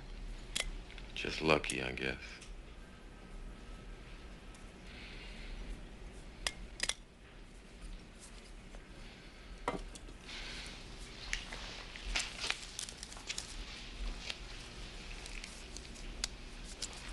Nice work. Good clean stitches. Thank you. Do you ever win a fight? Nobody ever wins a fight. After the doc is all done stapling Dalton up, he tells her to come by the Double Deuce and have a coffee with him if she's in the area. She kind of smiles and starts to walk away, and then says, "With that line of work, I thought you'd be bigger." Dalton. Dalton laughs and says, "Gee, I've never heard that before." Uh, Dustin, how uh, what what are your thoughts on this interaction? I mean, now you know this is the the introduction to the love interest, um, but uh, there's some cool stuff we learn about Dalton in this scene too. There is some cool stuff we learn about Dalton. I think the fact that he just mentions that he got a degree from NYU in his medical file is of note. Um, You don't have that in your medical file? yeah, my Uh, degree from Towson is in my medical file. I right, I may have it in there. I don't know. Um, but clearly, the doc is interested in how a uh, a philosophy major from NYU, extremely expensive degree, by the way. You're just shitting away money. So maybe Yeah. that speaks more to Dalton's, you know, uh, when he is kind of very casual about these. You know, he makes a lot of money, but it's it, yeah, it is just like. Um, Does he have a savings? Does he have student loans? Um, Yes. Did he get financial aid? A philosophy degree. If you're going to get a philosophy degree from NYU, NYU is now like $110,000 a year. In 89, um, I'm guessing it was probably around 15 grand or so. At Um, least. But uh, that's that, that's a very expensive place to go for a philosophy degree. Realistically, aside from being a cooler, Dustin, what do you do with a philosophy degree? Like, where does that land you? No, exactly. And I think she even sort of asks, like, where, you know, uh, you're probably going to go into teaching, you know? Uh, Which which is funny because it is what he does here. He is actually a teacher to his fellow bouncers. he is. Kindergarten teacher? Kindergarten cop. Are you saying that you have a philosophy degree? I, I, I do. You do? No. No, I don't. Oh, I have a degree that's second useless to a philosophy degree. I have a film degree from Towson University. Although I take it back, Mike Flanagan, the director, also came out of the film department at Towson University, but clearly he did he did much more than I did with his degree. No joke though. I, I, I there were many times when I'm like, I should have gotten a philosophy degree with working with people. Psychological, psychological, psycho. well, you know that psychology and philosophy are two different things, right? I do, You I do. that. I think psychology and philosophy should go together, though. Uh, well, Good I- save, good save. yeah, I don't. I don't. I think. Um, no, I tried. psychology, of course. I tried. Uh, give me, give me, I give me. already forgotten what the original question. Oh, that that sort of that interaction, right? We've moved so far away from it. Dr. Clay. Yeah. Um, no, I don't think philosophy would help would help you in your in your day to day, probably. But but yeah, I think. Uh, but it helps clear- you, it helps you pick up a pretty fucking hot fucking doctor though. Right. Well, the doctor's more, I think, impressed by the fact that, uh, you know, pain don't hurt. He doesn't even, you know, and then And then this is where I go, right? I'm like, well, maybe he doesn't want the anesthesia because that's going to be an extra cost on this bill, and if he avoids that, then he's going to save, you know, Oh. approximately, Yeah, uh, you know, two hundred dollars on that emergency room bill. But uh, but no, it isn't really that. It's just that pain don't hurt, and he's proving it to her in real time. He barely even breathe. He's just like, yeah, yeah, yeah. He just doesn't even do much. Get some and that's a gnarly slice too. Like you can see, like his, almost see his rib underneath because it's like his rib got sliced. So it's like Yeah. it's it's gnarly. It's gnarly. I, I do like that he does flinch when you hear that first staple go in. You know, so I mean, he's not again, he's not a freaking Terminator. Yeah. You know, um, but he he's a freaking man. He drink, he smokes his cigarettes in the morning, he drinks his coffee black, and he takes those staples without fucking anesthesia. I mean, that's pretty impressive. Well, and I I also want to point out too that you know Kelly Lynch's character, while she does the cliche glasses and then without the glasses, you know that whole deal.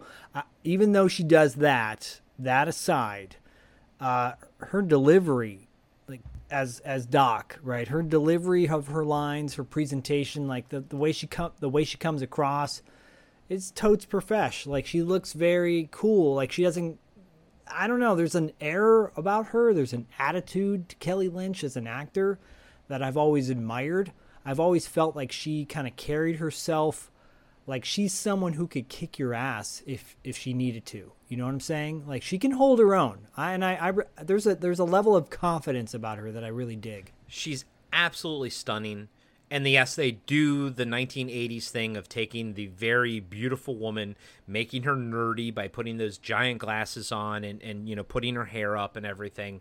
But I buy it 100% because Kelly Lynch is selling it. And I buy that she's a doc- I buy that she's a doctor that just happens to be super hot as opposed to a super hot actor who's playing a doctor. Yeah, not her fault. No, it's not her fault that she's, Right. she's got she's got way too many brains for an ass like that. and of and of course, you know, she too is stuck in this town, like Right. every other character. Right. Came back to help her uncle. That's a theme that I feel like it, yeah, it's yeah, it's a theme that kind of permeates the entire film. It never gets hammered in your head, but you're right, once you start peeling it back, everyone there is kind of stuck there, but then Brad Wesley's there because he wants to be there and he has all the money and everything. So I think I think there's something there, Dustin, to the whole everyone's kind of stuck in this sort of purgatory of a town. Cut to Brad Wesley's estate, and we see a monster truck driving up the road, followed by a smaller sedan. Two fresh goons get out of the monster truck, while the losers get out of the car and are greeted by Mr. Wesley outside the house. Of course, Jimmy is standing behind his boss like a good right hand goon. Wesley sighs and shakes his head while Pat walks past him with his tail between his legs. The wannabe kingpin looks at his remaining two goons and demands an apology from one of them. They both say that they are sorry, and Wesley says he believes Tinker, but he doesn't believe O'Connor. I'm sorry, boss. I'm I'm sorry, boss. I'm I'm I'm really sorry. O'Connor keeps apologizing, but Wesley says he doesn't believe him. He punches O'Connor in the nose and says, Because you're a bleeder. He knees him in the groin, he knees him in the nuts, and says, You bleed too much. You're a messy bleeder. Wesley, Wesley continues to beat on O'Connor and berate him while the other goons look on and laugh. Wesley tells them to help O'Connor to his feet. When they do, Wesley tells him he'll be fine because he likes O'Connor. When O'Connor smiles, Wesley knocks him fucking cold out and tells his men to get this piece of shit coward out of here and walks back inside. Now, I thought that would be the end of O'Connor, but, uh, you know, O'Connor's still kind of in the mix later, so I guess he just meant get him out of my sight for now. Yeah. I mean, that's the that's the logical thing to say. Bad writing would be they just forgot and he's back in it. Yeah, I kind of feel like the latter. Yeah. Cut to Red's auto shop, and one of Wesley's goons are walking out of the store and gets into Wesley's convertible Mustang. We see Jimmy is driving it instead of his boss. Dalton parks next to them, and Jimmy and the no name jobber just smile at him and drive away. Zak, that was for you. Thank you. Dalton walks into the store wearing his karate gi. He's wearing his weird karate man shirt. That's kind of like got his karate man it's, shirt It's like a gi, and it's kind of tucked into his jeans. He looks around and sees that there was a struggle. Red comes out of the back of the store with a mop and bucket and clean up the mess. Dalton asks if he was robbed. I love this line. He goes, Red goes, every week. We see a picture of Dr. Clay on Red's wall. Dalton asks, So what does he take? Meaning Brad Wesley. 10% to start. It's all legal like. He formed the Jasper Improvement Society. All the businesses in town belong to it. Dalton asks if everybody pays. Does a hobby horse have a wooden dick? I'm going to be stealing that line, by the way, when someone asks me a stupid question. I wrote that down. Does a hobby horse have a wooden dick? Okay, I'm thinking this might be Dustin's ca- favorite character uh, that he mentioned earlier that hasn't showed up yet. Cut to Wade Garrett, played by Sam Elliott, working at a bar that's having a wet G string contest because it's not a wet t shirt contest because they're topless, while Mustang Sally plays in the background. It seems like a military bar because a lot of guys in camo are watching the girls and shooting them with their Intertech Uzi water guns that I absolutely owned as a kid. The black So Intertech Uzi water gun with the extended clip. It's battery operated. It took four double A batteries to put in the back. I owned that motherfucker before they started painting those things different colors, which I love too. I love those colors that they do, but I had that black Intertech water gun. Same, same, Mhm. and same. And by the way, Mustang Sally is one of the worst. I hate that song. I hate. That's the only song in this movie where I'm like, that song sucks. Mustang Sally. Like that's the one at bars. Do not play Mustang Sally. If you do, get out. Okay. You don't like Mustang Sally. Nope. Can't stand Fascinating. that song. I don't. I have this p- real problem with like. I don't know that that style. I'm not a fan. Hmm. I, I, fascinating. Because I was in a band once where they're like, "We're gonna do that song. We're gonna do." I, I was not a fan. I've talked about this. Talked about this on the Tough Turf episode on podcasting after dark. Jesus, bro, that was like four and a half years ago, man. Yeah, that was like and our that was like our third or fourth episode. I can't even remember that. How do you remember? Yeah. it? How, the you- hell do you how remember, do you remember that? that? That's disturbing. because these things stay with me. My my child my traumas from childhood to now stay with me. And Dustin, when we cover Tough Turf on our on two dollar late fee, I'll bring that story up again because it bears repeating. That that that that's like that that style. But takes a kind of woman. But what's the what? I, okay, well, time out for a second. We got to digress. Time out. I got to break this down.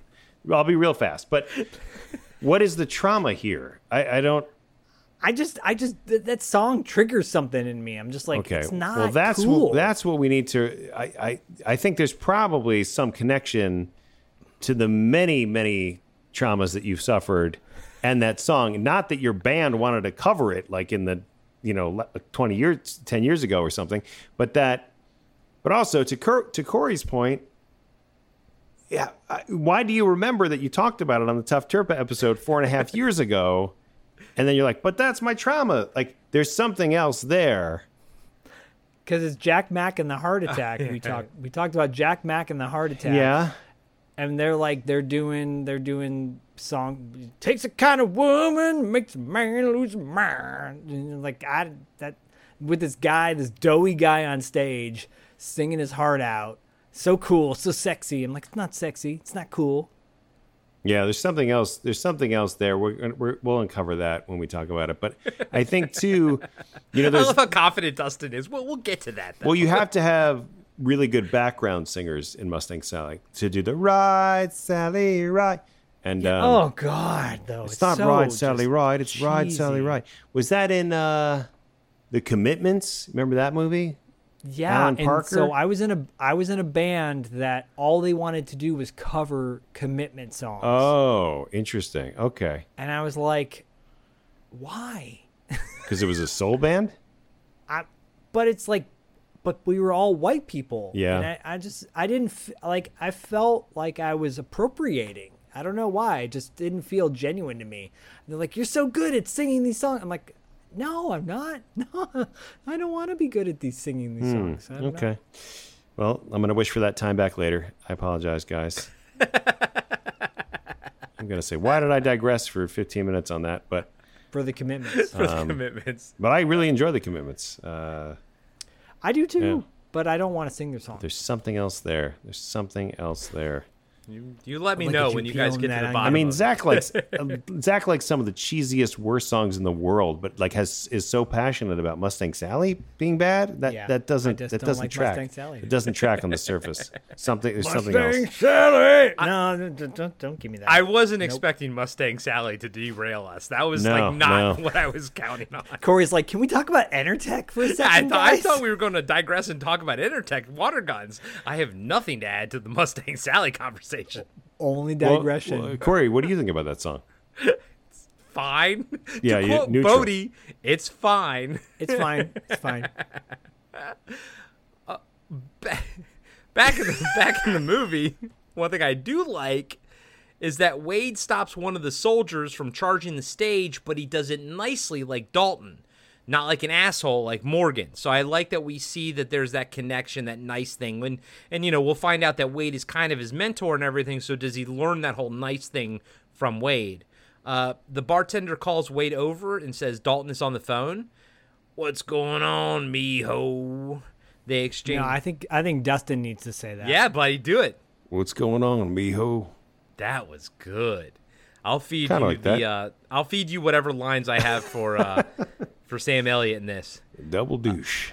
Yeah, yeah, I, yeah. I wrote that down. Don't worry. They exchange pleasantries, and then Dalton asks if Wade has ever heard of a guy named Brad Wesley. The older cooler says that he hasn't, then asks the younger one if he's in trouble.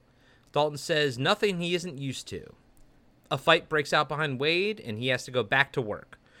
Now, I thought this scene was a little bit like, what's the point of it? Like, I don't feel like we sort of the plot didn't sort of move forward because of it, but it, it's more of an introduction to Wade. I think that's the point of the scene. It's an introduction to Wade, and like, but I was like, but then later I'm like, why does Wade wind up at the double deuce, you know, or the double douche? Um, but I guess the fact that Dalton is calling informed Wade that maybe something was amiss. I think uh, getting knifed, and it's more serious than he led on to. Yeah. you know, and that it's he's realizing this is something he can't necessarily handle on his own, and this is his code way of like saying I need your help without directly asking for it. Right. And Dustin, do you think do you think like Wade kind of clued in on that? I do. I mean, I, I think it's it's more like uh, Dalton's probably used to going town to town to town to town with some fake poser rich guy, some small town, small time hustler. And this is the real shit, right? here. Right, and or or is it? It- It's one of those cases of if he had the internet and could do a quick uh, Google search on Brad Wesley, probably save him a lot of time. Probably just get out of there. But uh, but yeah, you know, is this a guy who?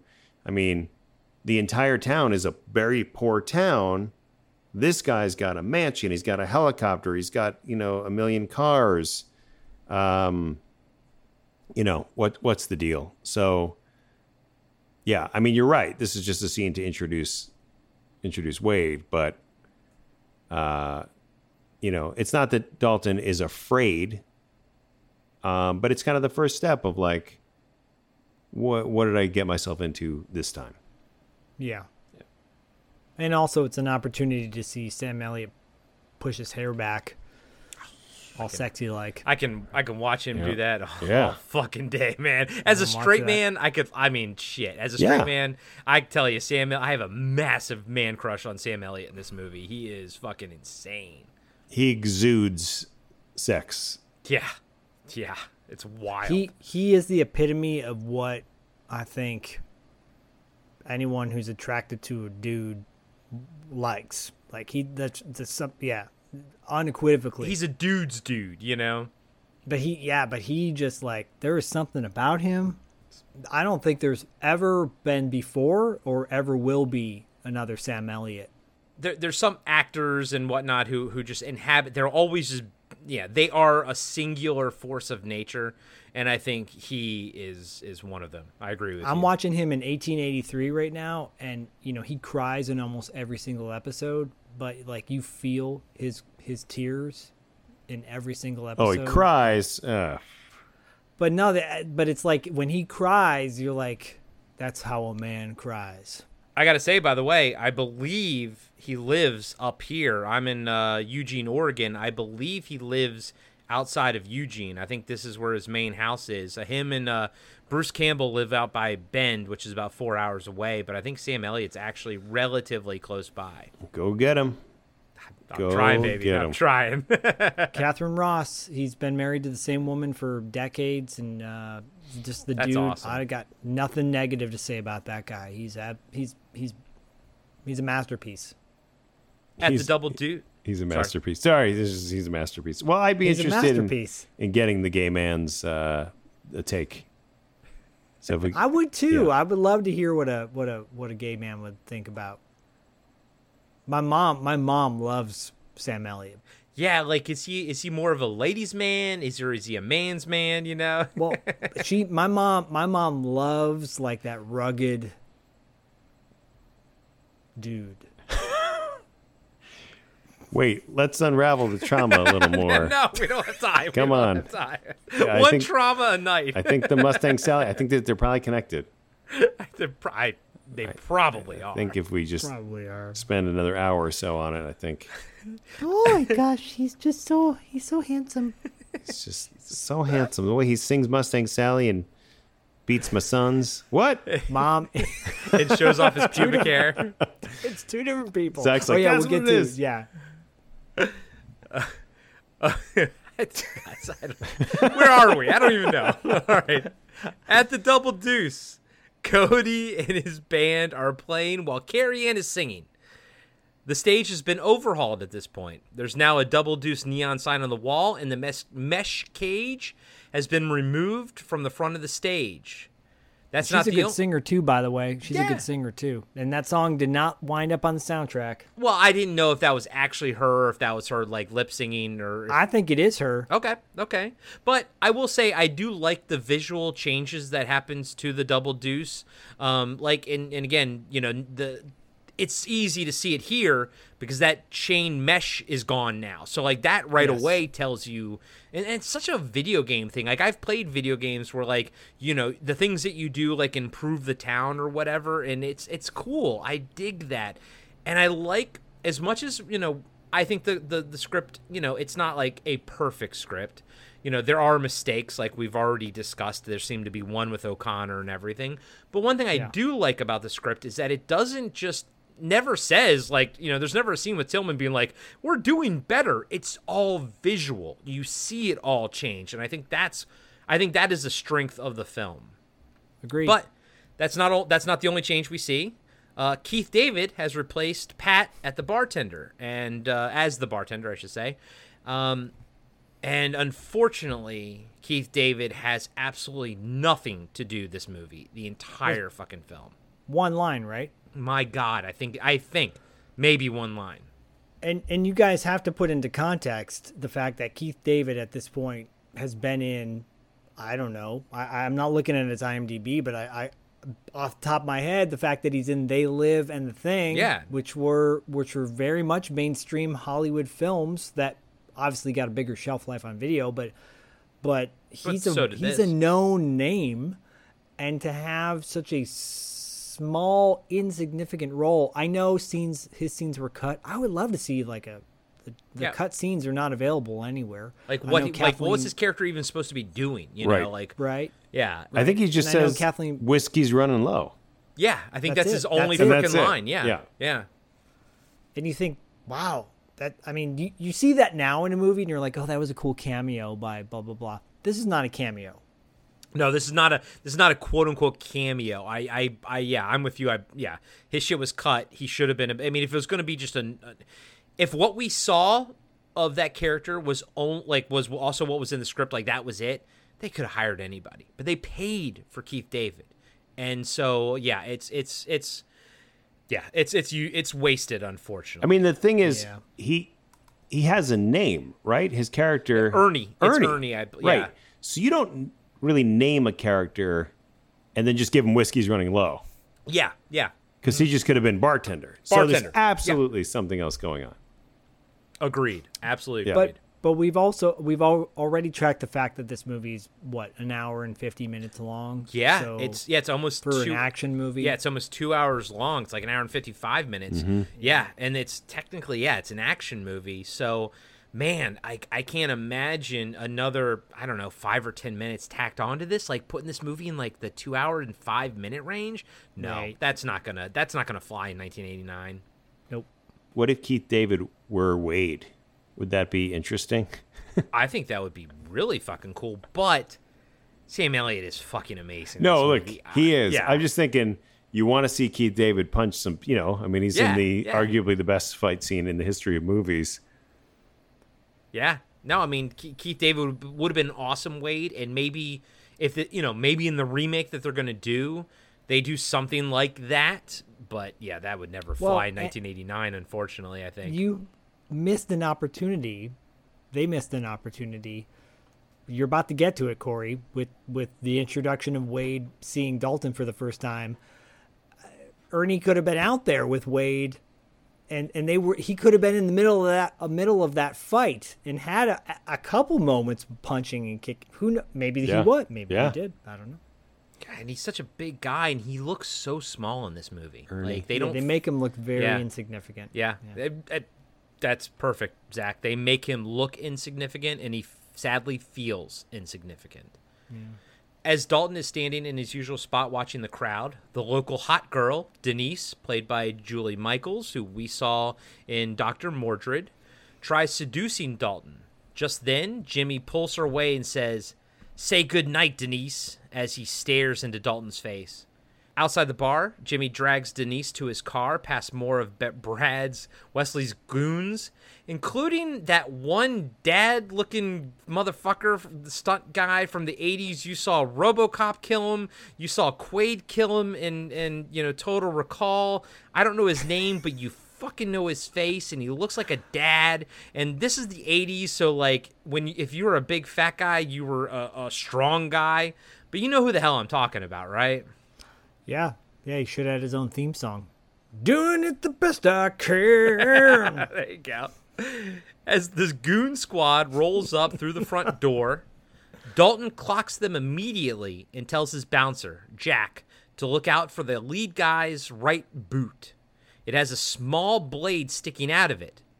The lead guy also happens to be the guy that played Blade in the Masters of the Universe movie, Anthony DeLongis. Anthony DeLongis, and so that's kind of appropriate that uh, that he has a blade in his boot. And by the way, I will just be referring to him as Blade for the rest of the film. Um, he has another name in the movie, but you never hear it, so I'm just kind of like, who gives a shit? So he's Blade. yeah, he's Blade. Yeah, By the way, he he gave out sword lessons at a Power Con, the first PowerCon I ever went to. I He believe he is a. I think that's like as a stuntman goes. I think he's kind of like one of those guys that's like actors that are like you know he's a stuntman, but I think Yeah. he's specifically a sword guy. I think he teaches sword lessons and and is like a more of a sword stuntman, which is why he played Blade in the Masters of the Universe movie. I will I will refer to him as Sword Guy, but Sword Guy is very nice. He's a very nice guy. Sword Guy is very nice. I'm sure. I'll I will refer to him as Blade. I will refer to him as Boot. That's- right boot. He's gonna get boot. the boot pretty soon. Dalton and his men intercept the goon squad at the door. Then Dalton intercepts Blade's foot when they refuse to leave. He breaks the man's ankle, or I, you know, I don't know, he breaks it, but you know, he does his thing. Drags him out the front door while his team does the same to their opponents. As Dalton and his team destroy the goon squad in the parking lot, Doc Clay walks up in her tight red dress and watches the madness unfold, and she goes sploosh. After the dust settles, Dalton walks over to the doc and asks if she's looking for somebody. She says, You. So much hairspray. Sploosh. Sploosh. She's got like a, a claw going on. I feel like like a mini claw. That was another thing that was very popular in the late '80s, early yeah. '90s. That that like thing with the hair, the bangs Yep. going straight up the. the Oh, yeah. The uh, sorry, you know something about Mary kind of style. Yep. Cut to a local diner, and Dalton and the doc are sitting at a table together. She asks, Are you always better than they are? He smiles and says, The ones who go looking for trouble are not much of a problem to someone who's ready for them. I suspect it's always been that way. He's so philosophical. He puts out a cigarette and, and says, He better take her home or else she's going to start thinking he's a nice guy. She says, I know you're not a nice guy. Again, sploosh. The cook Just another dirty girl. the cook complains about one of his patrons like renting be, rent because he's sleeping in the stool kind of thing you know whatever dalton hands the guy a large bill you don't see what it is probably a hundred and says that should cover tonight's rent so it's kind of like you know even though he's trying to be cool with her he can't help but be a good guy to this person here which i like and i think that says a lot about his character and i think that says a lot about why he's going to stay and fight for the you know the downtrodden Yeah. Back at the Double Deuce, Doc and Dalton drive up in her Jeep and park next to Dalton's car. The tires are slashed and the windows are shattered. Doc asks, Your fan club? Dalton says, They are devoted. She says, You live some kind of a life, Dalton. And he assumes he assumes it's too ugly for her, but Doc says, I didn't say that. He takes off his seatbelt and kisses her, then gets out of the Jeep, and Doc drives off. It's nice that this isn't the night that they have sex. Like I like that it's not the very first date, and that's coming from Sleazy C. I pulled that. I, I played that card before. Sure. Okay. Pulled my Chuck Norris book out of my back pocket and said, "I'll see you another night." Yeah, that was the next It's, night. Good it's night. called it's called laying the groundwork, baby. You gotta lay that It groundwork. oh my god, he's so nice. He didn't make moves on me the first night. the next day at Emmett's place, Dalton is lying on the hood of his car like he's waiting for someone as Connor as O'Connor and Tinker drive up and tell him Mr. Wesley wants to see him. Dalton hops off the hood of the car and startles the two morons. Then he grabs his coat and says, "After you." And I like how even Dalton is kind of like, "I'm right across the pond, you fucking idiots." Like, like I know you're gonna come for me at some point. Like I'm right here, but yet you've been like all day looking for me, you fucking idiots. You had this look on your face like, and I'm waiting, but nothing. So moving on. Dustin's like, "Well, you said everything I was gonna say." Right. Fucking idiots. Now I just got to make up for lost time before, so keep moving. yeah, you got to make up for Yeah. sidetracking us on Right, the- right. Mustang Sally. Yeah, Mustang Sally. Cut to Brad Wesley's place, and Dalton is being let in by O'Connor and Tinker. We see Denise is doing aerobics in the living room, and we also see she's been beaten to shit. She quickly hides her face when she sees Dalton. O'Connor and Tinker lead Dalton into the kitchen where Wesley is eating his breakfast. Uh, I will say that Myra watched me. I was breaking down the movie right here. She was like, she was like, I paused it because I was writing something, and you know, I was looking at Pat. Was, Patrick Swayze was on the screen. She was like, I fucking love that look. That that gray, dark gray blazer on top of like the black button-down shirt, and uh, and she was like, that's an awesome look. And I was like, think you just like Patrick Swayze. yeah. Yeah, because Martin Short wore the same outfit in Inner Space and it did not look nearly as cool. It's true. hmm How do I look to Meg Ryan? And Meg Ryan's like, uh, okay. Oh my god. It's fun. I wish you were Tuck. Wesley offers Dalton some breakfast, but he declines. Wesley says they're the same. He came up from the streets of Chicago, and after after the Korean War, he put the town on the map by bringing in businesses in like the mall, the 7-Eleven, the Fotomat, and now J.C. Penney's, all because of him. Dalton says, "You've gotten rich off the people in this town." Wesley laughs and says, "You bet your ass I have." Dalton takes a seat far away from Wesley, and I think that's on purpose. The older businessman says, I have a cousin in Memphis. Tells me you killed a man down there. Tells me you said it was self defense at the trial. But you and I both know it that isn't it, don't we? Dalton looks pissed, but Wesley tells him to relax, then asks how much it would cost for Dalton to work for him.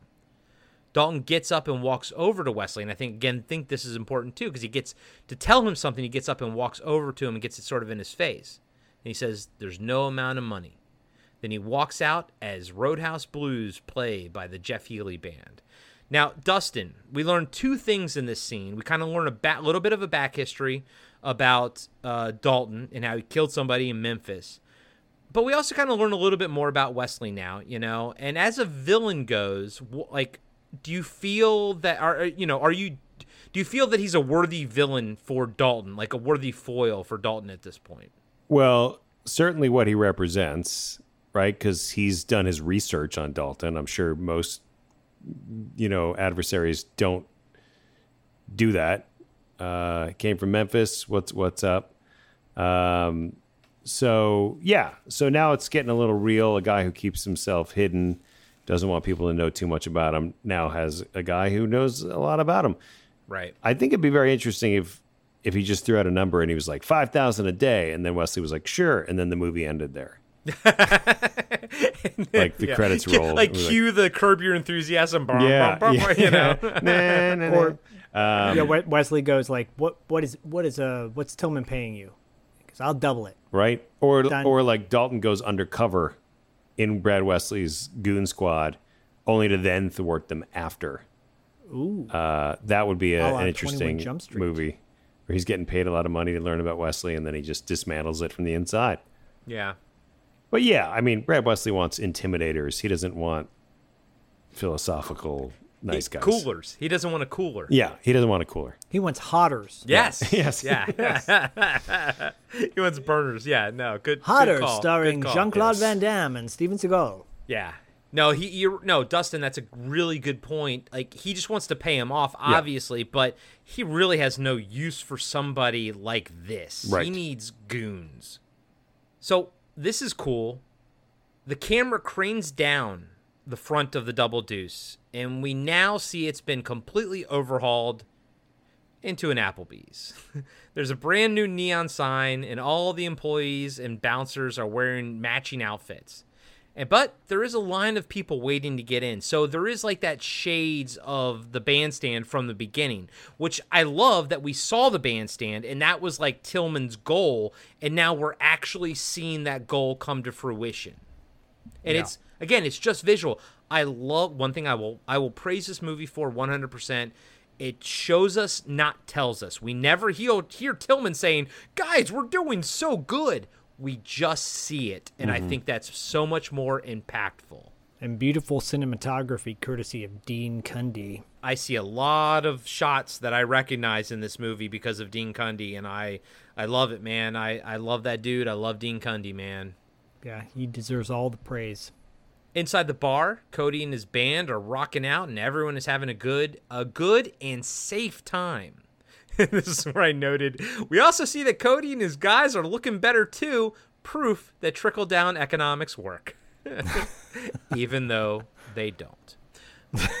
we see we see Tillman make his way through the crowd, which is why we needed that earlier shot of him making his way through the crowd and, and kind of covering up the graffiti. But here he's meeting people and thanking them for coming in. I thought I think that's really cool. Um, when we were doing our road trip up the coast with my mom a couple weeks ago, we stopped at this little restaurant um, off the coast, you know, old coast of Oregon and everything, and just had the most amazing food, seafood we've ever had. But it was like a little dive place like this. But when we were eating, the owner came out and was like, "Hey, is food good? You guys having a good time?" You know, like we're like, "Yeah," you know, and I, that kind of shit, like you don't see that much anymore. Um, and I say that as someone who's lived also in LA for you know 16 years and everything. I never saw anything like that. There's something about these quaint bars and and you know towns and everything where I don't know, man. That there's something right about that, you know, where the owner is actually out there mingling and talking to people. Yeah. I miss it. I miss it. I miss it. Mustang Sally. That would be, that would be a great time to lunch in a Mustang Sally. Mustang. Takes a kind of woman to make a man lose his mind. So Tillman ends up at the bar, sort of standing next to Dalton. Ernie, the bartender, tells his boss that the whiskey is running low. I should have like wrote his actual quote because it is the only line that he has in the entire movie. Tillman remarks to Dalton, "I finally get this place just the way I want it, and now we're running out of booze. I called every supplier I know. Why won't they deliver?" Dalton says it's because of Wesley, and then asks Ernie to give him the phone. He looks at Tillman and says he'll take care of it. At the end of the night, Dalton walks out of the bar and is greeted by the doc, who's waiting for him by the Jeep. Jimmy and Blade from He Man sees this and laughs. Jimmy says, Dig a hole. I don't know if we needed that line because I also didn't really understand it, but okay. Cut to Dalton and the doc back at the barn loft. He turns on the radio and they get cozy together. Dalton asks about her picture at Red's auto shop, and she says that he's her uncle. He raised her after her parents died. They start dancing together, and of course, this leads to more. Much more. Like dance fucking against the fireplace and on the roof of the barn's porch, while Brad Les- Wesley watches from his backyard. And mosquitoes bite the shit out of them too, by the way. So the the dig a hole is that those guys didn't know that Dalton was dating Clay. So now, so now Dig the now hole he- for Dalton. Dig a hole because now he's a dead man. Because right, because you we learn much later that that Brad Wesley had a thing for Elizabeth Clay and she left him. You're right. I, I kind of I'm not as familiar with the movie. You're right. That's a good point, and that's it's kind of like one of those movies where it does, you know, multiple viewings does help it because you kind of you understand, you kind of look back on things. No, totally. It's the layers of the onion, so to speak, where Dalton is an adversary, but now he's a dead man because he likes Brad's, you know, he's fucking with Brad's business, but now he's Right. fucking with his, you know, his girl, his his former girl, whatever, or his Yeah. interest. Yeah. What if Brad Wesley started like masturbating while he was watching them? I think he was. Like, let's all just agree that, well, and we probably would as well, oh because Oh these are two very attractive people, you know, having sex on oh this Oh, weird God. like roof awning over top of the porch of the barn. It's such a weird place to have sex. But yeah, I think Zak, you mentioned it. They are getting probably destroyed. His Dalton's balls are getting destroyed by mosquitoes. I'm sure. I mean, I mean, like you hear uh, Sam Cooke singing in the background, or Otis Redding, Otis Redding singing in the background. Meanwhile, all Dalton and and uh, Doc are hearing are Yeah. These slap, arms slap, of slap. Right. Well, and they've got that giant spotlight like right on their bodies, you know. so, all the light, all the bugs are so the moths they're going and to the, the light. fireflies, you know, right, going into that. Um, Corey. They're like uh, they're like uh, Ken Foree and uh, Yeah. in, in the, in From Beyond, Beyond yeah, when the light shines Beyond, on him and all the bugs eat him. Yeah, but that's what happens to Ken Foree's body is just what happens to like Dalton's genitalia. It's just that just gets eaten away. destroyed, absolutely destroyed. Uh, the, the next day, Emmett asks Dalton where his lady friend went. He says she left, but she'll be back. Emmett says if Dalton's smart, he'll pitch his tent. Uh, I think that means something different, buddy. But okay, I, I get what you're saying. Sorry, Emmett. I I already pitched my tent, buddy. Dalton says uh, he's not as smart as he'd like to be, but Emmett remarks that maybe she'll be smart enough for the both of them. Well, cooter. Coo- coo- Hey, coo. g- g- Great good coming in sideways. the next morning at the Double Deuce Applebee's, Dalton takes a seat next to Cody on the stage. Cody says he hears Dalton has been spending time with Elizabeth Clay. So? Know who had a thing for Elizabeth Clay? Cody asks. Brad Wesley. As I hear it, she left town and he went nuts which is kind of explains a lot. And also too, Jeff Healey, his voice reminds me of the dad from Gremlins, yeah. Oh, yeah. Yeah. But yet it's coming out of a man that's like looks 20 years younger, you know. Well, he was very young at that time. At this Oh, time, I I, think he oh, was I in can his tell. twenties. Yeah. and also we should point out the fact that this is a A-list star caliber movie, and they give Cody, aka Jeff Healey, a pretty substantial role for the first time. He's never been in a movie, and I pointed this out on the previous episode. He'd he'd released an album like the year prior, so he wasn't, you know, he wasn't at this legendary status. For him to have to deliver a line like that, which is important to the film, that's pretty cool. Yeah. like you don't see that often. And he does a great job. I mean, listen to the last episode. I find out on air. I talk. I talk about how much I freaking like in one day. I fall in love with Jeff Healey and then find out he's dead in the same day. And I find out that latter information on air. And so you all heard it. yeah, and then and then listen to Marshall Teague next week. Marshall Teague talks about how Jeff Healey, his take on Jeff Healey as Yeah. well. It's Yeah. really cool. It's really cool. Yeah, no, dude, it's it's it's pretty freaking awesome. just like this movie. Just then, one of the bouncers interrupts them and tells Dalton that the truck is out back. Out front of the Double Deuce, we see Wade right up in his motorcycle. He looks up at the sign and says, Double douche. and shakes his head. Out back, Dalton is standing by the delivery truck watching it being unloaded when Morgan, O'Connor, Tinker, and Tiny Ron show up to harass the delivery guy.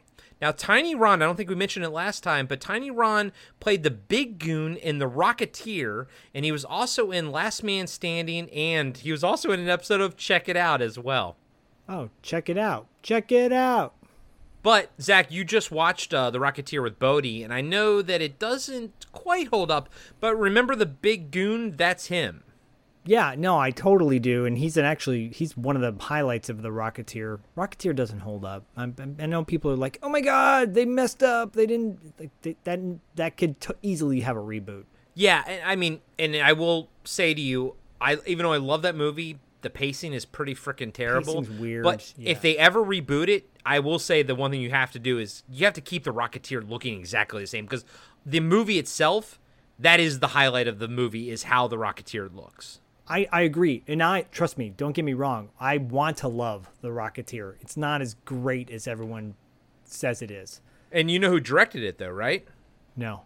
Joe Johnston. He Oh. is the guy that designed Boba Fett for Empire Strikes Back. Cool. Because he was a part of ILM, and uh, obviously we all know Ralph McQuarrie did a lot of the paintings and everything like that. But a lot of the technical drawings, Obviously. especially on Empire Strikes Back, like the AT-ATs and stuff like that, Interesting. that's all Joe Johnston, and he's the one that directed uh, The Rocketeer. Cool. And side note, side note, side note, there was apparently a Rocketeer kids cartoon on Disney Plus. Uh, That's cool. Like little girl, she's like the I don't, she's I don't know if she's related to the Rocketeer, but Billy Campbell, who plays the Rocketeer, reprises his role as the Rocketeer in Cool. in that. Hmm. So Yeah, and and you know the comic book. Honestly, not gonna lie to you, I, I've read the by Dave Stevens. I think his name is.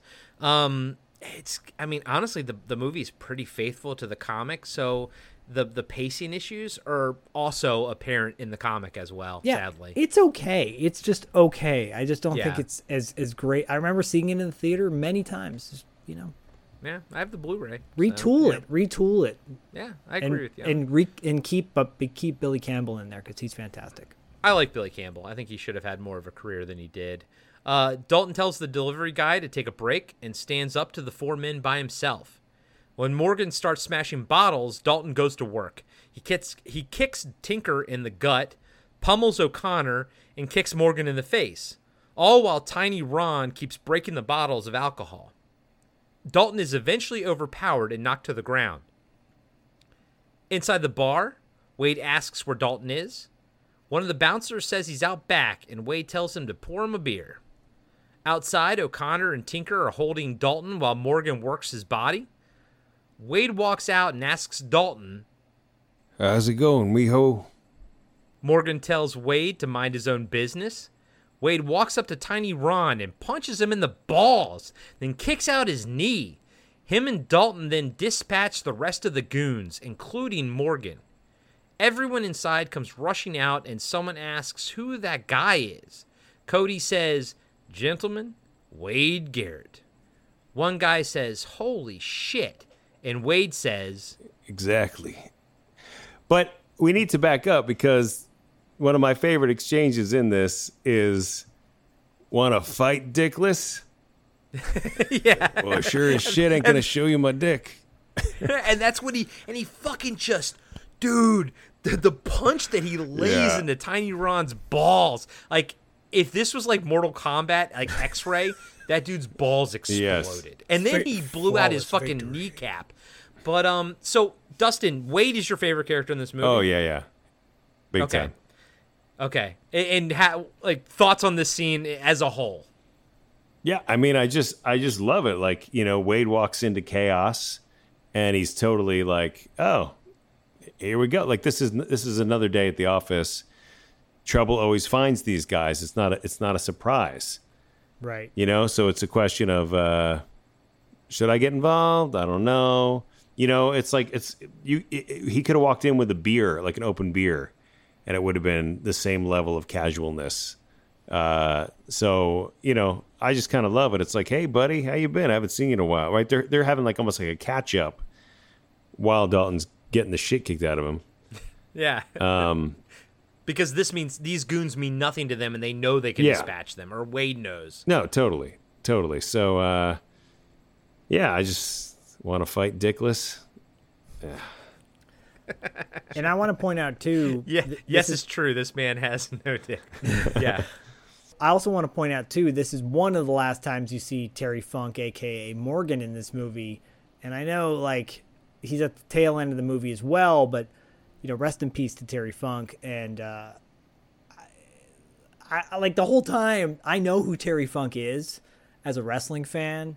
I know who Terry Funk is as an actor from seeing him in Over the Top with Stallone. I want to see more of Terry Funk have a little more gumption like they're really nobody in like they they go toe to toe with Dalton and Wade, you know, and these guys they get sweaty and they get beat up, but I would have loved to seen like Morgan just be a little more tougher. You know what I'm saying? Yeah. Well, and I also like the fact that all the bouncers see him laying on the ground because he just got his ass kicked, and, and Jack, you know, kind of goes over to him, the, the heavier bouncer. He's, he's like, "Hey, Morgan, glad to see you," as he's picking him up, and Right. clearly it's sarcastic. I I love that. I think that's great. Oh, I do love that too. Cut to Wade and Dalton driving to meet Elizabeth at the hospital after her shift. She walks up to the car and kind of smiles at Wade and Dalton. Cut to another bar after hours, and Dalton and Wade are comparing scars uh, and where they got them, kind of like the scene in Jaws. It's a little bit of a Jaws homage here. Yeah. We are treated to a sweet shot of Sam Elliott's pubes. Wade then suggests taking Dr. Clay someplace more romantic so they can dance. Only problem is, it's daytime. Cut to a diner and people are eating their breakfast. All My Exes Live in Texas by George Strait is playing on the jukebox while Wade and Elizabeth are dancing in the middle of the restaurant. Dalton sits at a booth yawning. Elizabeth asks if this is the part where Wade tells her how Dal- how great Dalton is. He says Hardly. This is the part where I tell you I want you for myself. Dalton perks up and says, "Whatever he's saying, you can barely you can be fairly sure it's a lie." Wade dances Elizabeth back to the booth and they hug and Wade sits down while she goes to the bathroom. As she's walking away, Wade says, That girl is entirely too much brains to have an ass like that. You got your hands full, kid. Dalton is quiet. Dalton is kind of quiet, and Wade remarks that he's still living in the past. You're a long way from Memphis. Wade tells him he can't believe he's still dragging that past with him. He wants Dalton to be more philosophical about it and cut it the fuck loose. That girl never told you she was married. And when a man sticks his gun in your face, you got two choices. You could die, or you could kill the motherfucker. Dr. Clay comes back to the booth and tells the boys her shift is about to start in a couple hours. She kisses Dalton, blows a kiss to, at Wade, and leaves them at the diner.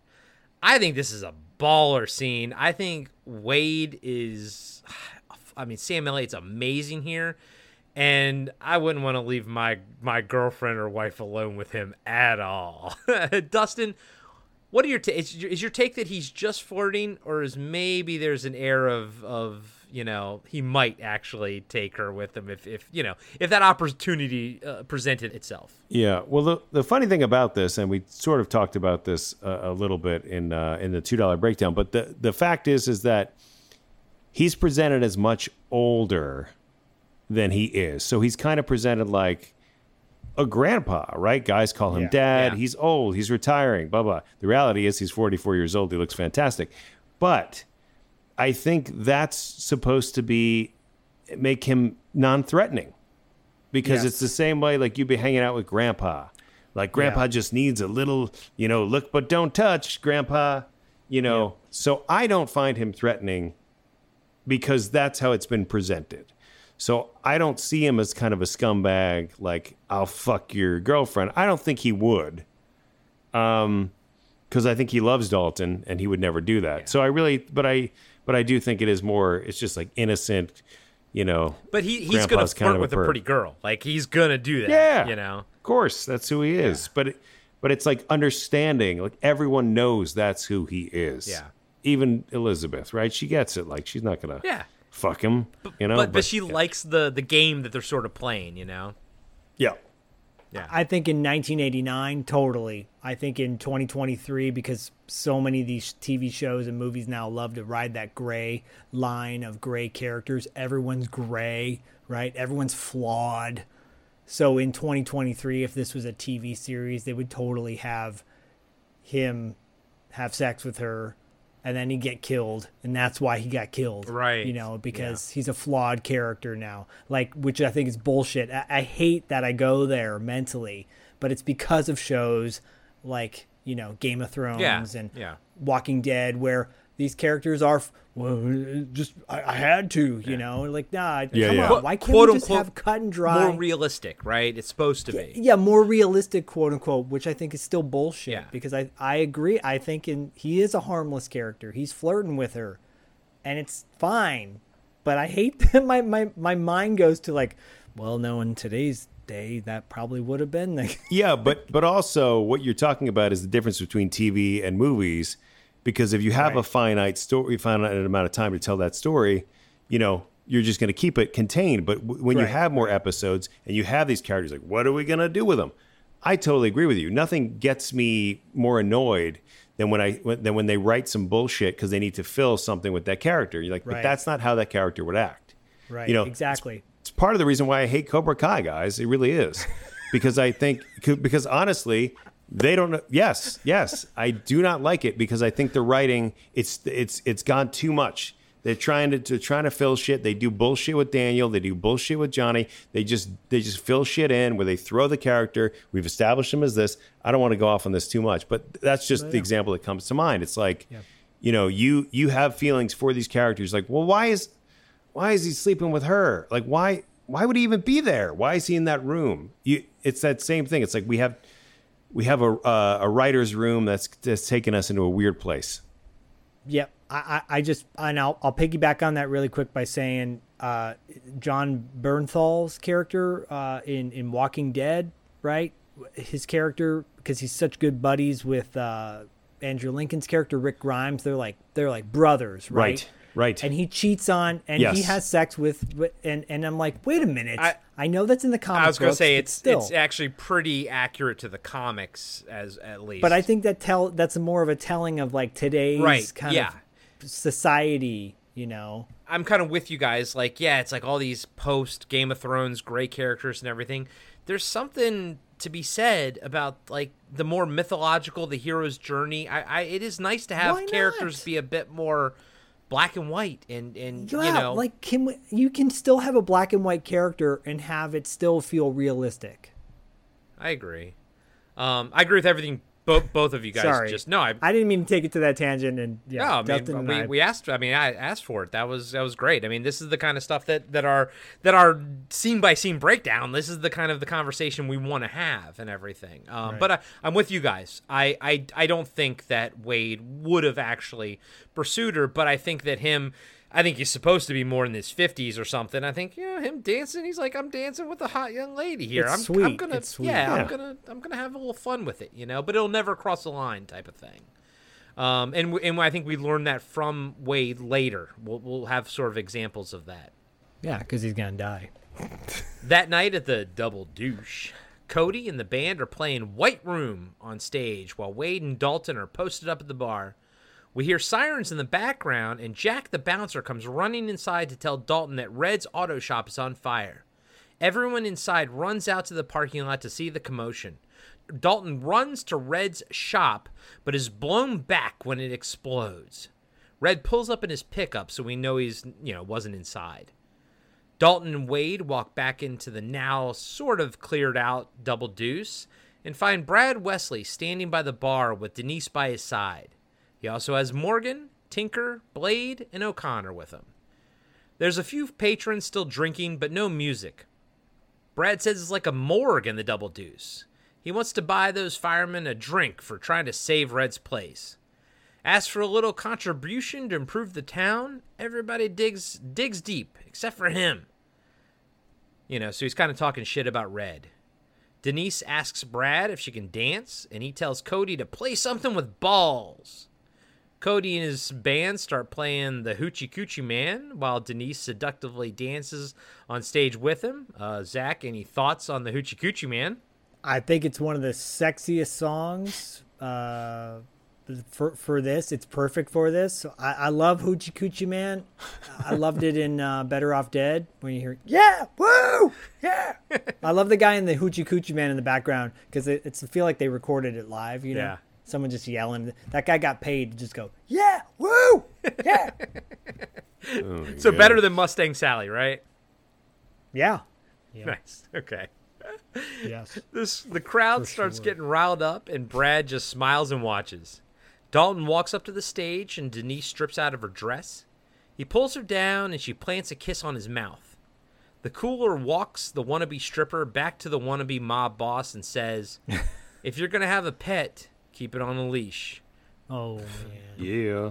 But you know, I feel bad for her because she like the last time you saw her, she had a big black eye, and, and you know, Yeah. she's clearly damaged. I know. We all we all know what kind of woman she is and probably how she mm-hmm. got to that point. We get it. Brad says, "You're right." Calls Jimmy over. Jimmy grabs a pool cue and swings it around like a karate man. Then s- Karate man. then signals for Jack and the other bouncers to come at him. Jack looks at Dalton and Dalton nods okay. The dance floor clears out, and the th- and the three red polo wearing bouncers surround Jimmy. As soon as Jimmy starts fighting them, oh, sorry. As soon as Jimmy starts fighting them, more of Brad's guys start trashing the bar and chaos ensues. Tillman steps out of his office to watch the madness and horror. Jimmy destroys Dalton's men, then uses his pool cue and Jack the Bouncer's big stomach to flip onto the stage and call Wade out. So good. Yeah, it's awesome. awesome. It's fantastic. Wade steps up to the challenge and goes toe to toe with Jimmy, but Dalton has to save his ass when Wade's knee gives out. As Dalton is fighting Jimmy, a gunshot goes off and everyone looks at Brad Wesley. All right, that's enough. This isn't working out, Dalton. Then he tells his boys to go. Jimmy looks at Dalton and says, Your ass is mine, boy, then leaves. Wade limps over to Dalton and says, Same town, new story, huh, pal? Let's get a beer. Now, is that a line that he flubbed? Because shouldn't it be same story, new town? But he kind of says same town, new story? Like, I, or is or is that Hmm. supposed to be a joke? I don't know. Hearing you say it, it does sound kind of like a miss a misread. Right? Yeah, yeah, like a miscue or something. Yeah. Yeah. But coming out of his mouth sounds so good.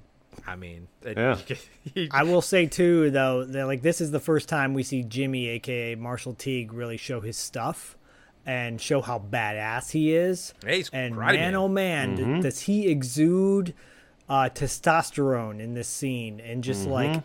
ultimate badass. And you and you know that he's gonna have a showdown. It, it's looming, right? It's coming up, but. What a great way to present him because up until this point, you've just seen him as just another one of the thugs who looks menacing. he's like mean mugging and, you kind of Yeah. get the sense that he probably is good because he seems to be the right hand man but dalton has dispatched the thug so easily that i don't think you expect jimmy to be this adept at kicking ass Yeah, this is the one guy in his crew that can go toe to toe and truly, you know, intimidate. It, Mhm. it's great. It's a great scene. It's Yeah. a great scene. no i think i think it's an awesome scene dustin No, I agree. I agree. using a guy's uh, using a pool cue as a pole vault is unbelievable. right Yeah. Unbelievable. that was amazing the fact that he like plants it right into like jack's gut too while he does it Yep. is just insult to injury Right.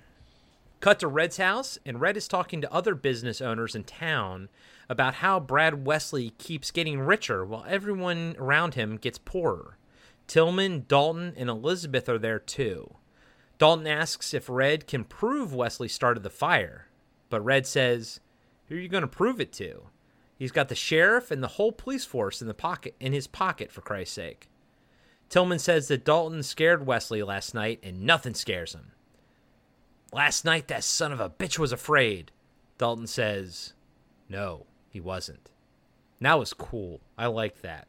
Yeah, and this is an interesting moment because everybody's collected together, and I think I talked about this on the previous episode that there's ha- this had the potential to be a TV series. You know, Because there's other characters that get introduced like super late in the game, like these other, you know, these guys or whatever they are. right, right.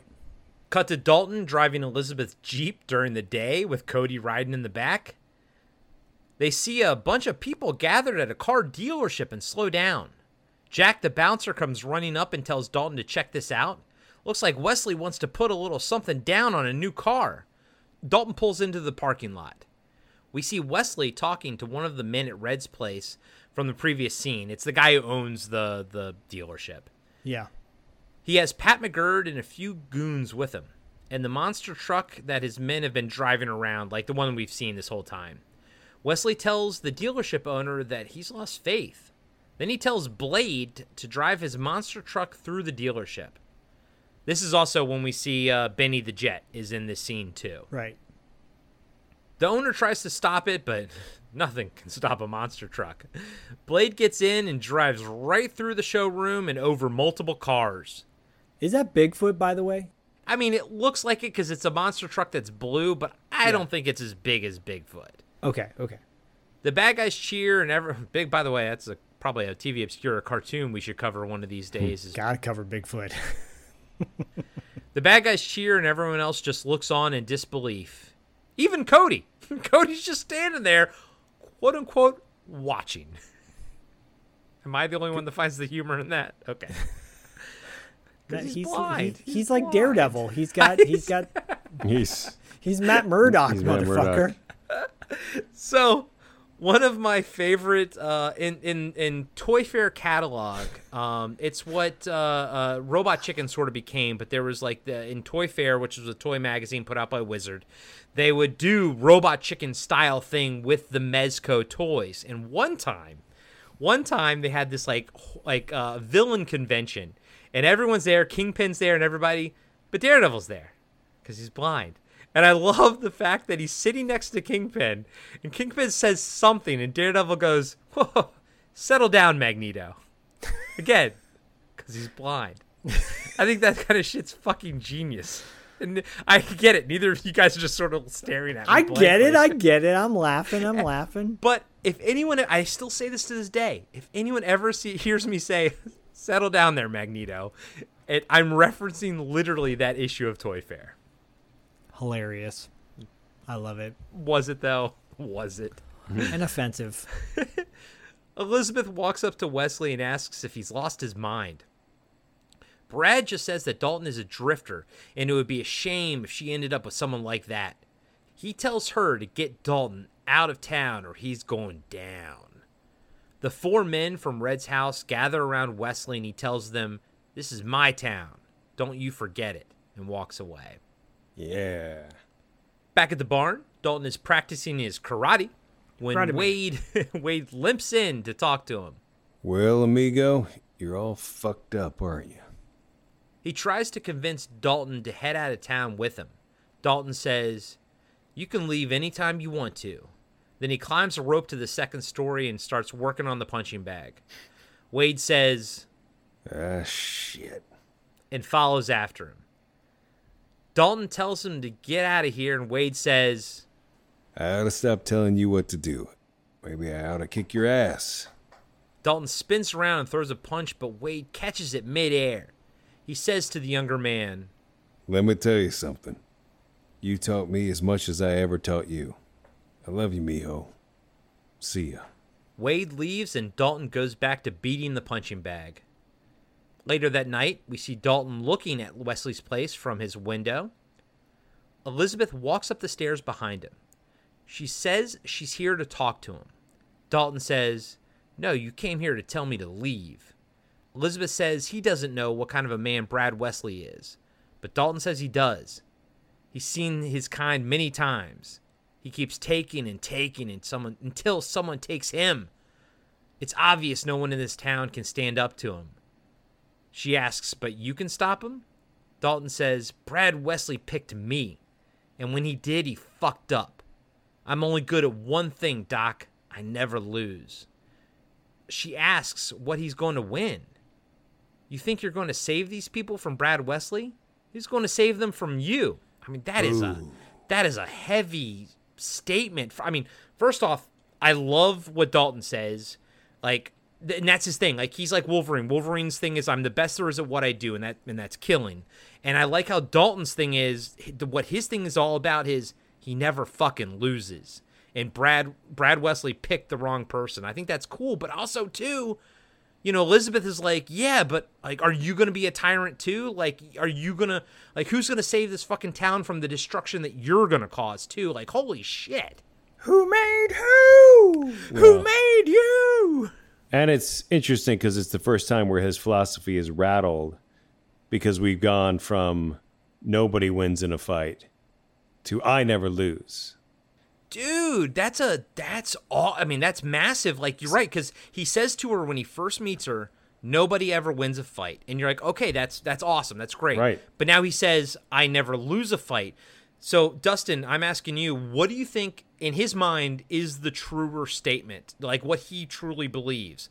Do you think what he was saying to her like no one wins a fight was that just like a a line you know? Yeah, no, I don't think it's a line. I think that's true, but I think I think he's so emotionally he does he can't see anymore. Right? Yeah. Cuz he's just he just he needs to win. He needs to win to end it. He needs to end it cuz the reality is Dal- Dalton's philosophy should say no one wins and he walks away.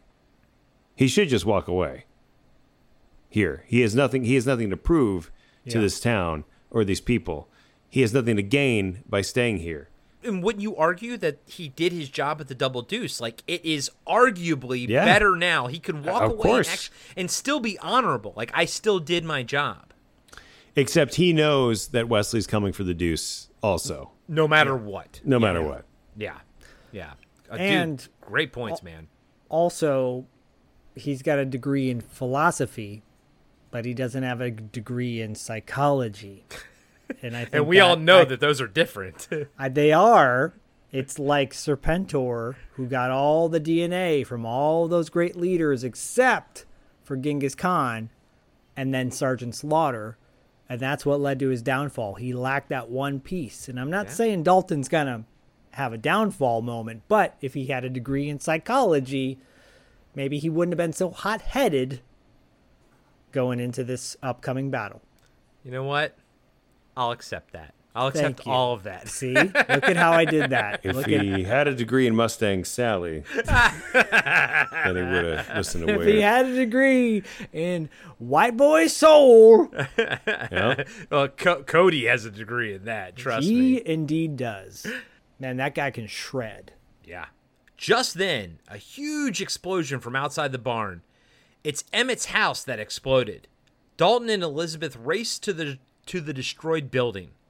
Dalton runs inside and pulls Emmett out before the entire place explodes. Oh, such a bummer. I know. Dalton Such checks a bummer. Dalton checks Emmett and he's alive. We see Brad Wesley watching from across the pond and smiling. And masturbating. Yes. I mean, I mean, I would what I probably do. me if I were Brad Wesley, I would be masturbating more here at the explosion that I created than at them having sex. I mean, I've never blown something up before, but I imagine it gives you Oh a boner. If they cast it has Harvey to give you a Keitel- boner. If they cast Harvey Keitel in this role, he definitely would have. oh, of course. Yeah. Fucking Can I- bad, bad lieutenant, right? Yes. Wait, can I ask a question? Can I jerk off in the scene? No, it doesn't call for it. I know, but can I? But can I though? But can I? Dalton, Dalton hears a motorcycle rev up and Jimmy drives out from behind the house. He laughs and Dalton chases after him and tackles him off the bike. Maybe Oh. you shouldn't have laughed, Jimmy. Maybe you should have driven. The two square off by the pond and have an absolutely brutal fight. Both men beat the shit out of each other. Jimmy eventually gets the upper hand when he breaks a log over Dalton's ribs. The ex con gets the cooler in a chokehold and says, I used to fuck guys like you in prison. He beats on Dalton some more, but he goes but he, but when he goes for the killing blow, Dalton dodges it and unleashes hell on Jimmy. I'm chuckling because the line I used to fuck guys like you in prison me reminds me of Shooter McGavin. I eat pieces of shit like you for breakfast. you eat pieces of shit for breakfast? yeah, right. He opened up a door and Dalton did not close it. No, he definitely did not. But Happy Gilmore did. Yes, Oh, thank you. Elizabeth comes running over to the two men. Just then, Jimmy pulls out a pistol and tells Dalton he's going to kill him the old fashioned way. Dalton kicks the gun out of Jimmy's hands, grabs him, and rips his throat out Mortal Kombat style, then kicks Jimmy's dead body into the pond. Elizabeth runs past Dalton to check on Jimmy, which I think is awesome. That doesn't portray her character because she's a doctor first. And I think that is I think that is very smart writing on on their part. And is horrified to find him dead. She walks past the bloody Dalton back to probably Emmett or something, you know. Dalton grabs Jimmy's dead body and starts floating it across the pond as he yells for Wesley. The older man walks out onto his patio and Dalton yells, Fuck you! as he pushes Jimmy's lifeless body towards Wesley's place. It's great. I've always heard about this throat rip. You know, like th- this is one of the famous things from this movie. And yes, guys and gals, listen to the last episode with $2 late fee. I'll talk about what my experience with this movie is, which I talked about at the beginning of this, is very minimal. But I've always heard of the throat rip. And I gotta say that this fight scene didn't let me down at all. Like as a fight, as something that was built up, it didn't let me down at all. I think it was a great fight. I know like it was filmed over the course of like four nights. I know that, you know, they were both beaten and bruised afterwards, but it was worth it. And I love how Jimmy just just gets his throat ripped out and goes face down in the pond and stays there until you know. I like the fact that the doctor comes running to him. She doesn't come running to Dalton. She runs to him, and I think that is that's on point with her character as a doctor. But um, Dustin, talk about this fight scene, man. Like I know you watched this when you were younger, and I know this is like something that like you know about. But truthfully, like as far as fights go, how does this one stack up against other fight scenes you've seen in movies? You know, it, it, it has one of those moments to me where at this point in the film, I'm kind of like, the first time I was thinking, is this the fight? Like, is this the fight? Because you're almost like, well, there's a lot of like movie left, like, and he's Jimmy's been this antagonist for a while. Are they going to really duke it out? And then once you realize, like, oh, it is because the music starts kicking in, you know, the the, the uh, discarded Die Hard cues that we talked about. Um, you know, it's obviously very cold, right? It's it's it's it's very gritty. You know, uh, Swayze's in these like, uh, I don't know, they're like sculpted sweatpants. Yeah. But they have some looseness to them. They're like simultaneously loose and tight. Um, it is a it is a brutal, brutal fight, culminating in the throat rip, and um, and I think your point about Doctor Clay is a great one because in most movies they would not have the truth, and the truth is that you would be horrified, if you witnessed anyone ripping, an, uh, you know, an, another human ripping another human's throat out of their Out of their Out. body, Out of their body. Out of their neck. throat out of their body. out of their out of their neck. Um, you know, or any any fight of brutality, you would just be like, I can't even watch this. I don't know who you are. You know, the fact that she runs over, yeah, she's just like, who are you? You know, um, it almost seems like that's the end of them because the Yeah. reality is, you know, Jimmy did pull a gun, like so, as as uh, as Wade uh, eloquently said in this previous scene or whatever, guy, guy pulls a gun. You have two choices. That's your choice. Dude, you're right. I didn't even put that together. That was the foreshadowing. Thank yes, you, dude. You're welcome. I mean, yes. Yeah. So so that's it. So for us, it's like okay, there's no choice. We get it. Yeah, we, We understand the choice he had to I make. I see both sides. Yeah. I see her side. I see his side. Yeah. And a lot of times they, they would never show her. She she should like in my head two things. One of thing two things I was expecting. One because he does get off a shot before he kicks the gun. Dalton kicks the gun. I thought he would turn around and she was dead because that shot was still sort of aimed oh, at Oh, yeah. ground level. But Yeah. okay, that didn't happen. Then you're also expecting her to run up to Dalton and be like, "Oh my god, I'm I'm happy you're alive." But she doesn't even. She's cold to him because she's a doctor first and she just witnessed him fucking kill a man. And again, Yeah.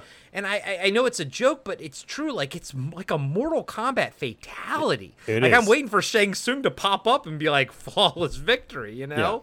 But it's it's wild and but it's but I love it. It's fantastic and it didn't let me down. Uh, Zak, you, you got to weigh in on this, man. Yeah, no, I was I was gonna say that this is the moment in the movie where, you know, you get your exploitation film from the early '80s, you know, late '70s, early '80s. That ripping the throat out is definitely putting it in another echelon because most mainstream movies wouldn't do that. They would Mm-hmm. he hit him in the throat, Jimmy would struggle to breathe and then fall into the water Yeah. and push him away. That Right. would be the typical Hollywood way of doing it. You Yeah, to, to back- maintain your your your hero's virtue. Yes.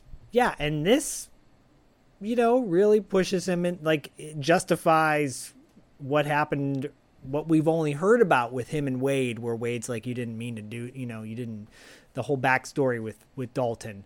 Um and I think in a modern day movie, you would have accidentally killed Doc and she'd be dead, you know. And then then Dalton's character will die in the end of this movie. Yeah. you know, um, because that's the way stupid movie, TV movies, and all that shit is nowadays, which it drives me nuts. Um, but I I love it, uh, and I love the way it, it's so unexpected. It's still unexpected. You show this movie, uh, case in point, you Yeah. watching this for the first time and going, wait, whoa, he just ripped his throat out. And even knowing that it's coming, Yeah. it's still unexpected. Yeah, and for for a hunky mainstream actor to do something like that in a movie is ballsy. It's gutsy. It, um, I, I applaud the fact that they did that in this movie. Hundred percent, man. Hundred percent. Loved it. And the fight scene up into like, and that's the thing. Like, you know, we I talked about it on our scanners episode. You know, the head exploding scene. I've seen it a million times. You know, uh, on its own without in context. But watching it in context, it's a whole different thing. It's a whole different beast because here, and same thing here. It's like that fight that leads up to it is a is a brutal fight. It's it's great. It's an absolutely amazing fight. One of like uh, not one of the best, but one of the better 80s man on man fight, you know? Yeah, agreed.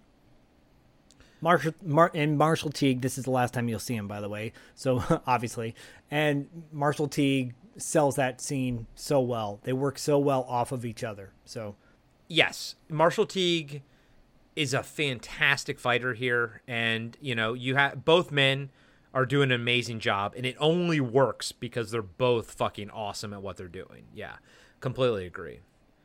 The next day, Dalton drives his Mercedes to the Double Deuce. As he walks in, the phone is ringing. Dalton answers it, and it's Brad Wesley. Top of the morning to you. This is this is such a sinister thing. Here's what's on for today. I like how he's like, "Here's what's hmm. on for today." right. Waiter Elizabeth? Dalton asks, "What?" Wesley says, "One of them dies. Who will it be?" Dalton says Brad is a sick man. Wesley tells him he just has to flip a coin, which he does and smiles. He picks up the receiver again and tells Dalton that he wishes he could tell him how the coin landed. Then he hangs up the phone. Just then, Wade stumbles into the bar, completely beaten up. Dalton helps him to the bar and says uh, he has to find Doc. Wade says he'll help, but Dalton tells him to stay at the Double Deuce. Wade grabs him by the do- by the arm, but Dalton says, "Wesley wins, man. We're out of here." And then Wade says, Attaboy, mijo. Cut to the hospital, and Dalton barges into the x ray room and tells Elizabeth that they are leaving. She says she isn't going anywhere with him. Dalton says, Doc, the man is crazy. And she says, And you're not? Now get out of here. Dalton drives back to the Double Deuce, only to find Wade lying dead on the bar with a knife in his chest. No, he's just drunk. He was just drunk. He's sleeping. just, he just, Yeah. just drunk. He just happens He's to still have a alive. knife just He's still stuck alive. into him. They're making a sequel. They're making Yeah. a sequel. A note attached to him says, It was Tails. Dalton starts crying over his dead mentor's body. He then takes the knife out of Wade's chest and walks out of the bar with it in his hand. The knife, him taking the knife out of his chest was unnecessarily good because he kind of like does a couple times where he c- tries to go reach for it and you can tell that he's like like fuck man you know like this is fucked up Right. you know like they didn't need that like i expected him as the 80s hero to be like boom take it out and now i'm galvanized Right. but no they chose this moment to kind of humanize dalton and i i liked that and i was i was really pleased with that choice did anyone else pick up on that Yeah, I think Dalton is is is very much humanized. I think he's a. We very discussed this while guy. you were looking for the for the for the last Yeah, page. just Zak cut and I and covered all this already. Cut It's movie. all You'll, you'll go back and listen to it. You'll be like amazed. At what oh we they, they, they did it they finished the movie while i was out there and it's done. No, uh, Dal- Dalton does a really good. You know, Swayze is really good at, at emoting sadness or you know tears. yeah Tears. Yeah, he's a great fucking actor. I mean, Very there's a emotional guy. reason, you know, he's Patrick Swayze. There's a reason Yeah. for that. He, he's one of my favorite parts of Outsiders. To be honest with you, Still need to see that movie, dude. I've still never seen that. Oh, movie. But I've seen I've seen Red Dawn a Oh, million no. fucking times. go watch Youngblood first. Go watch Youngblood. Go watch, Watch the Young- Swayze just filmography. Yeah, I've also never seen Diner, and I know I, see, I need to see that too. Yeah, he's not in that, but you He's should not see it. in that, but still. I put that with like yeah, with the Outsiders, like sort of that same type of yeah. It has nothing to do with the outsiders. Sure, but sure. But it. as someone who's never seen either, I put them together. You're just going with the like coming of age kind yeah, of thing. Yeah, yeah, exactly. At Brad Wesley's place, we see all of his goons standing guard out front with guns. Pat McGurk, Tinker, Morgan, O'Connor, and Blade. All of a sudden, we see Dalton's Mercedes driving across Wesley's lawn, heading full speed at the house. The men shoot the car and blow it up in midair. Actually, Blade does. That's the coolest fucking thing that he does. Is like shoot that thing with a shotgun in midair. Cool stunt. Yeah. When they go to check it, no one is inside. The knife that was in Wade's chest is stuck into the gas pedal. Blade takes the knife and holsters it. So now we know it's his blade, which is, you know, that makes his death, upcoming death, you know, more important. Right. And tells his men to find Dalton. They spread out around the compound looking for him. Blade runs around back of the house and finds Morgan dead? Question mark? I don't know. He's on the ground, but I who the fuck knows? I'm sure they cut that scene. That that scene had to have been cut out, and it's a bummer. But rest in peace, Terry Funk. Yeah, and that's this is the last time we see Terry Funk. So and we don't know if he's technically dead or not, but okay. In a couple weeks, we're gonna pay a lot of tribute to Terry Funk on Territory Marks. So He goes into the house with his shotgun at the ready and finds O'Connor dead, also dead or knocked out on the floor. I don't know. Finally, Blade makes his way into the living room and Dalton gets the jump on him and they fight to the death. Dalton gets a hold of Blade's knife and guts him with it. He then spins Blade around to take a shotgun blast to the back from Pat McGurk. Dalton takes the knife out of Blade's stomach and throws it into Pat McGurk's chest, killing him. I mean, the body count kind of stacks up quickly here. Tails again.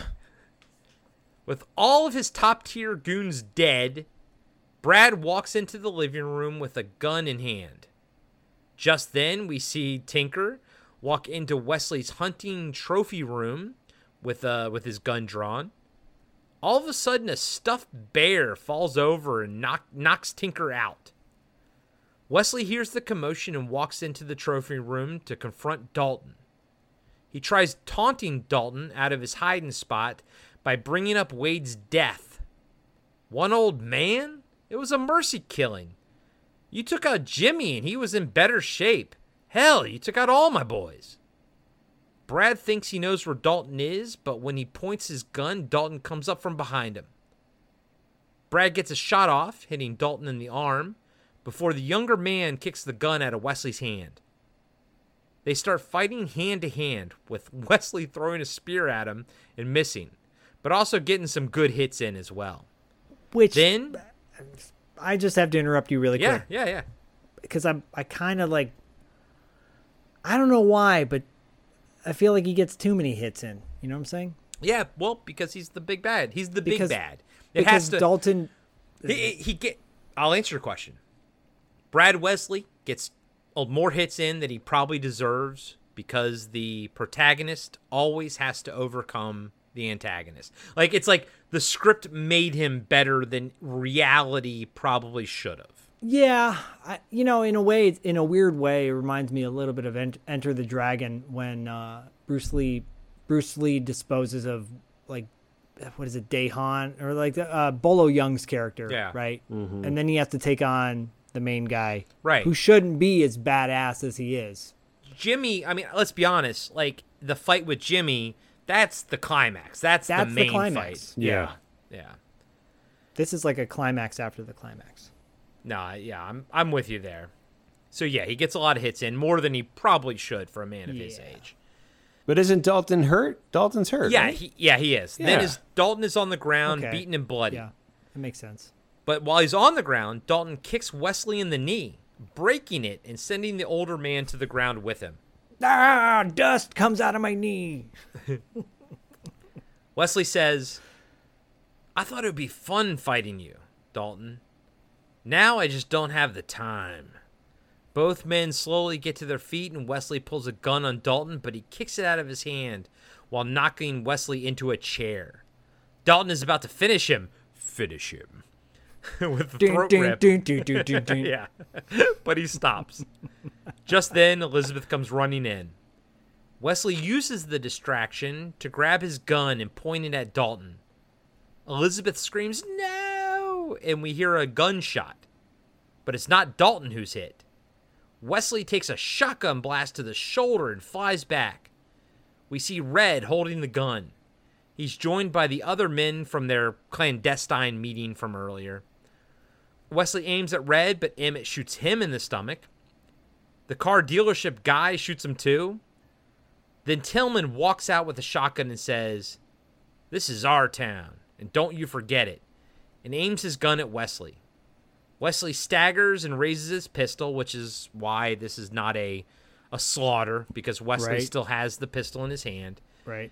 And Tillman blasts him and back through the coffee table. All the men nod at each other, and Red collects their guns to get rid of, while we hear sirens approaching in the house from the distance.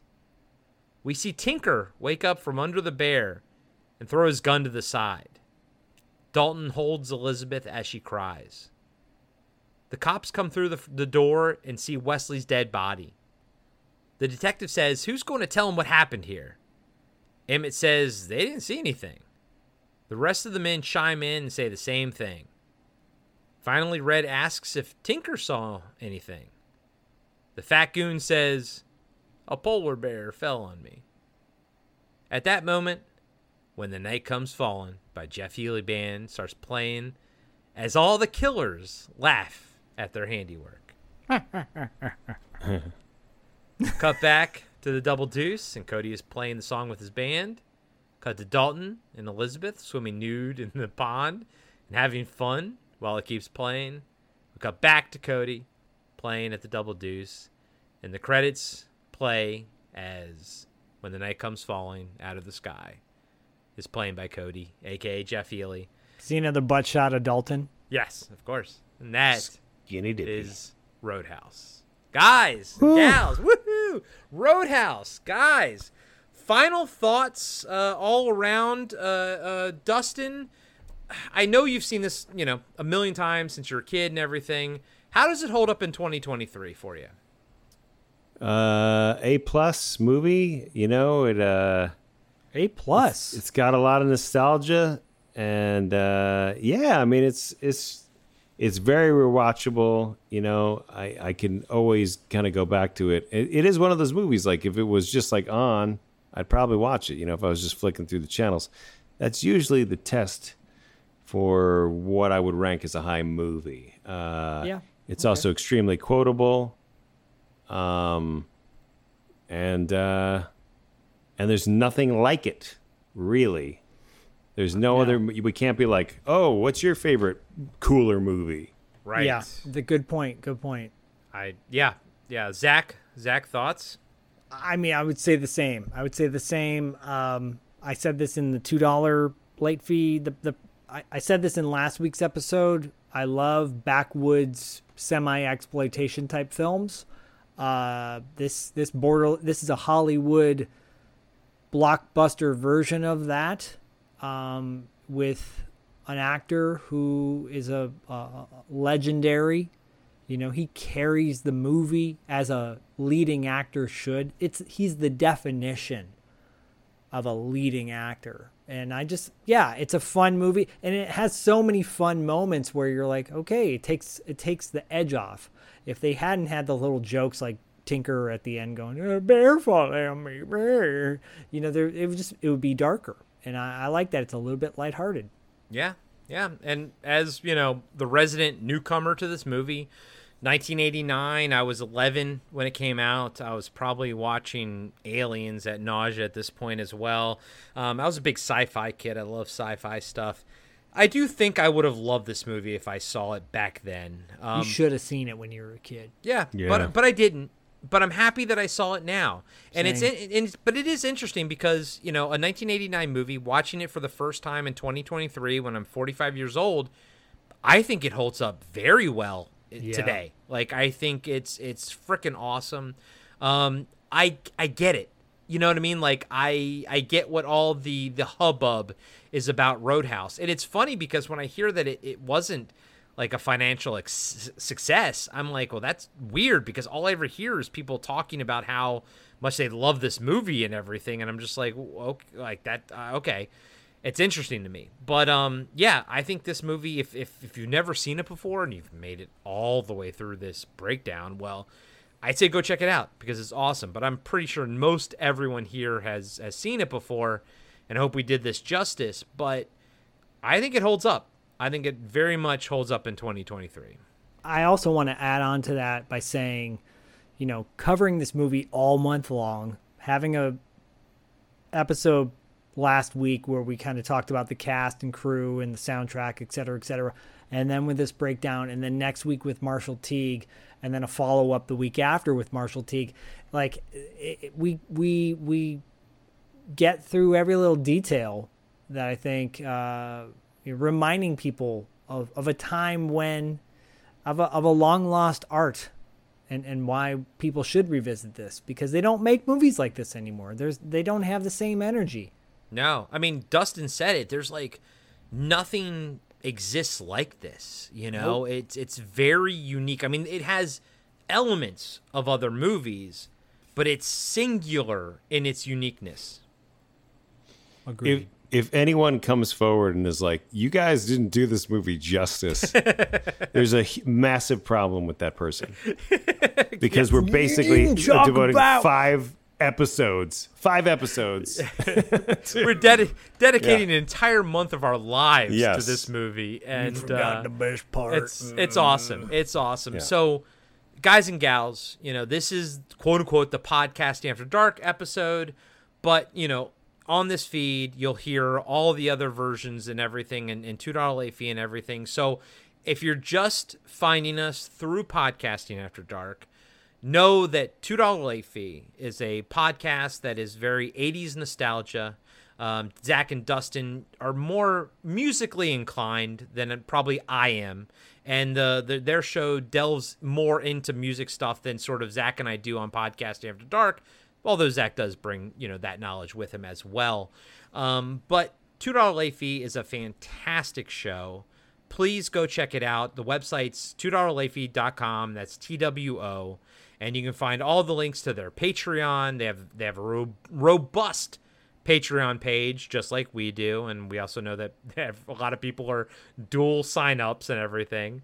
Um, but also, you know, if you are finding us through Podcast After Dark, leave two dollar late a five star review on podca- on Apple Podcasts and Spotify as well. Those five star reviews go a long way to helping out you know any show that you're listening to. And uh, they have a merch store and everything, so go check them out. Zak and Dustin are always creating fantastic content over there. I mean, I'm not just a, a friend, I'm a fan and a patron member. So go check them out. Uh, Dustin, is there anything you want to add or or plug as well? Uh, I just want to say thank you for the kind words. Um, thank you guys for having me back for the third year. It, the plane is uh, approaching the East Coast right now. the red eye. your, your red just- eye. you know, I've, I've just been jarred awake by the captain giving me the uh, the we'll, be- we'll be landing in uh, six to seven minutes. So, um, no, but this this this has been great. I mean, I I really have nothing to to add um, other than uh, you know some appreciation. So, Well, thanks, guys. I mean, Dustin, man, like Zak and I do this, uh, uh, you know, every month and everything, and it's awesome. And obviously, Zak, I love you, bro. But Dustin, it's really cool, man, doing this once a year with you. And I, just like last year, I look forward to next year's crossover, and I I love these crossover events. I think they're amazing, and it's an honor. Honestly, it's an honor for both, No, you know, for me to do it with both you guys. it's very sweet and uh, you know it's it's it it is it is a fun way to combine both sides of Zak's Of- of life. Zak's personality, Um, yeah.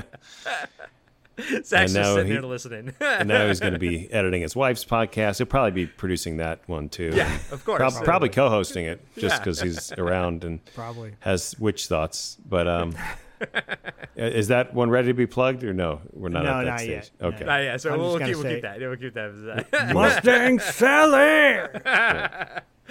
Zak, dude, as always, man, this is Hey. freaking awesome, bro. I, I always love doing this with you, dude. I love the uh, I love that we do this every year. I love that it tortures Dustin to some degree, and Me too. uh, and I and I love you guys. I love you guys so much. I get I'm getting to do one of the favorite things in my life that I get to do is spend time with my friends and uh, talk about movies that I love to talk about. So, you know, I'm the one who gets the uh, the big grand prize because I'm getting to hang out with my two homies. So uh, I'm joy all around. I I love it. So Zak, what's uh like laid out for everybody? What's coming Okay. for the rest of the month with the uh, two dollar late fee podcast after dark Road House crossover? I'll make it very clear for everybody that's listening now or listens in the future. Go back if you want to w- listen in order. The episode prior to this, $2 late fee, podcasting after dark, we cover Road House and the soundtrack. This is the breakdown. Next week, interview with Marshall Teague. Following week, $2 six questions where Marshall Teague answers questions from you fans. How can you ask those questions to the guests we have on our show, sign up to $2 late fees Patreon, $2 late patreon.com slash $2 late fee. And then we will final we, we will close out the month of Road House, uh, the fifth episode of this crossover, Territory Marks with Corey, Sleazy C, and my co-host on Territory Marks, Paul London, wrestling superstar, actor, phenom, where we will we will celebrate the career and life of Terry Funk from 1989 because that's the year this movie came out. So that's your lineup for the 5 weeks that we do or the 5 that's your lineup for the 5 episodes we do. Uh, but there's a little bit more, isn't there, Corey? Yeah, so we're gonna have Dustin on Podcasting After Dark's Wrap Up After Dark, which is a Patreon exclusive show. We're gonna have him on at the end of the month to sort of wrap everything up and, and discuss anything we missed, you know, anything, bring up anything we d- didn't get addressed and everything. And that uh, that episode will launch simultaneously on Podcasting After Dark and Two Dollar Late Fees uh, uh, Patreon as well. So. And Corey will be joining us for Tales from the Video Store for the month of September as well. Uh, there potentially maybe a trivia contest that we do in the month as well that we normally do, and so look for that as well. Uh, whether that has Paul London on it, Corey on it, well, we'll you'll find out later this month if you sign up to our Patreon. There, there you go. Couldn't have said it by, better myself. And as always, We'll catch you on the dark side, mijo.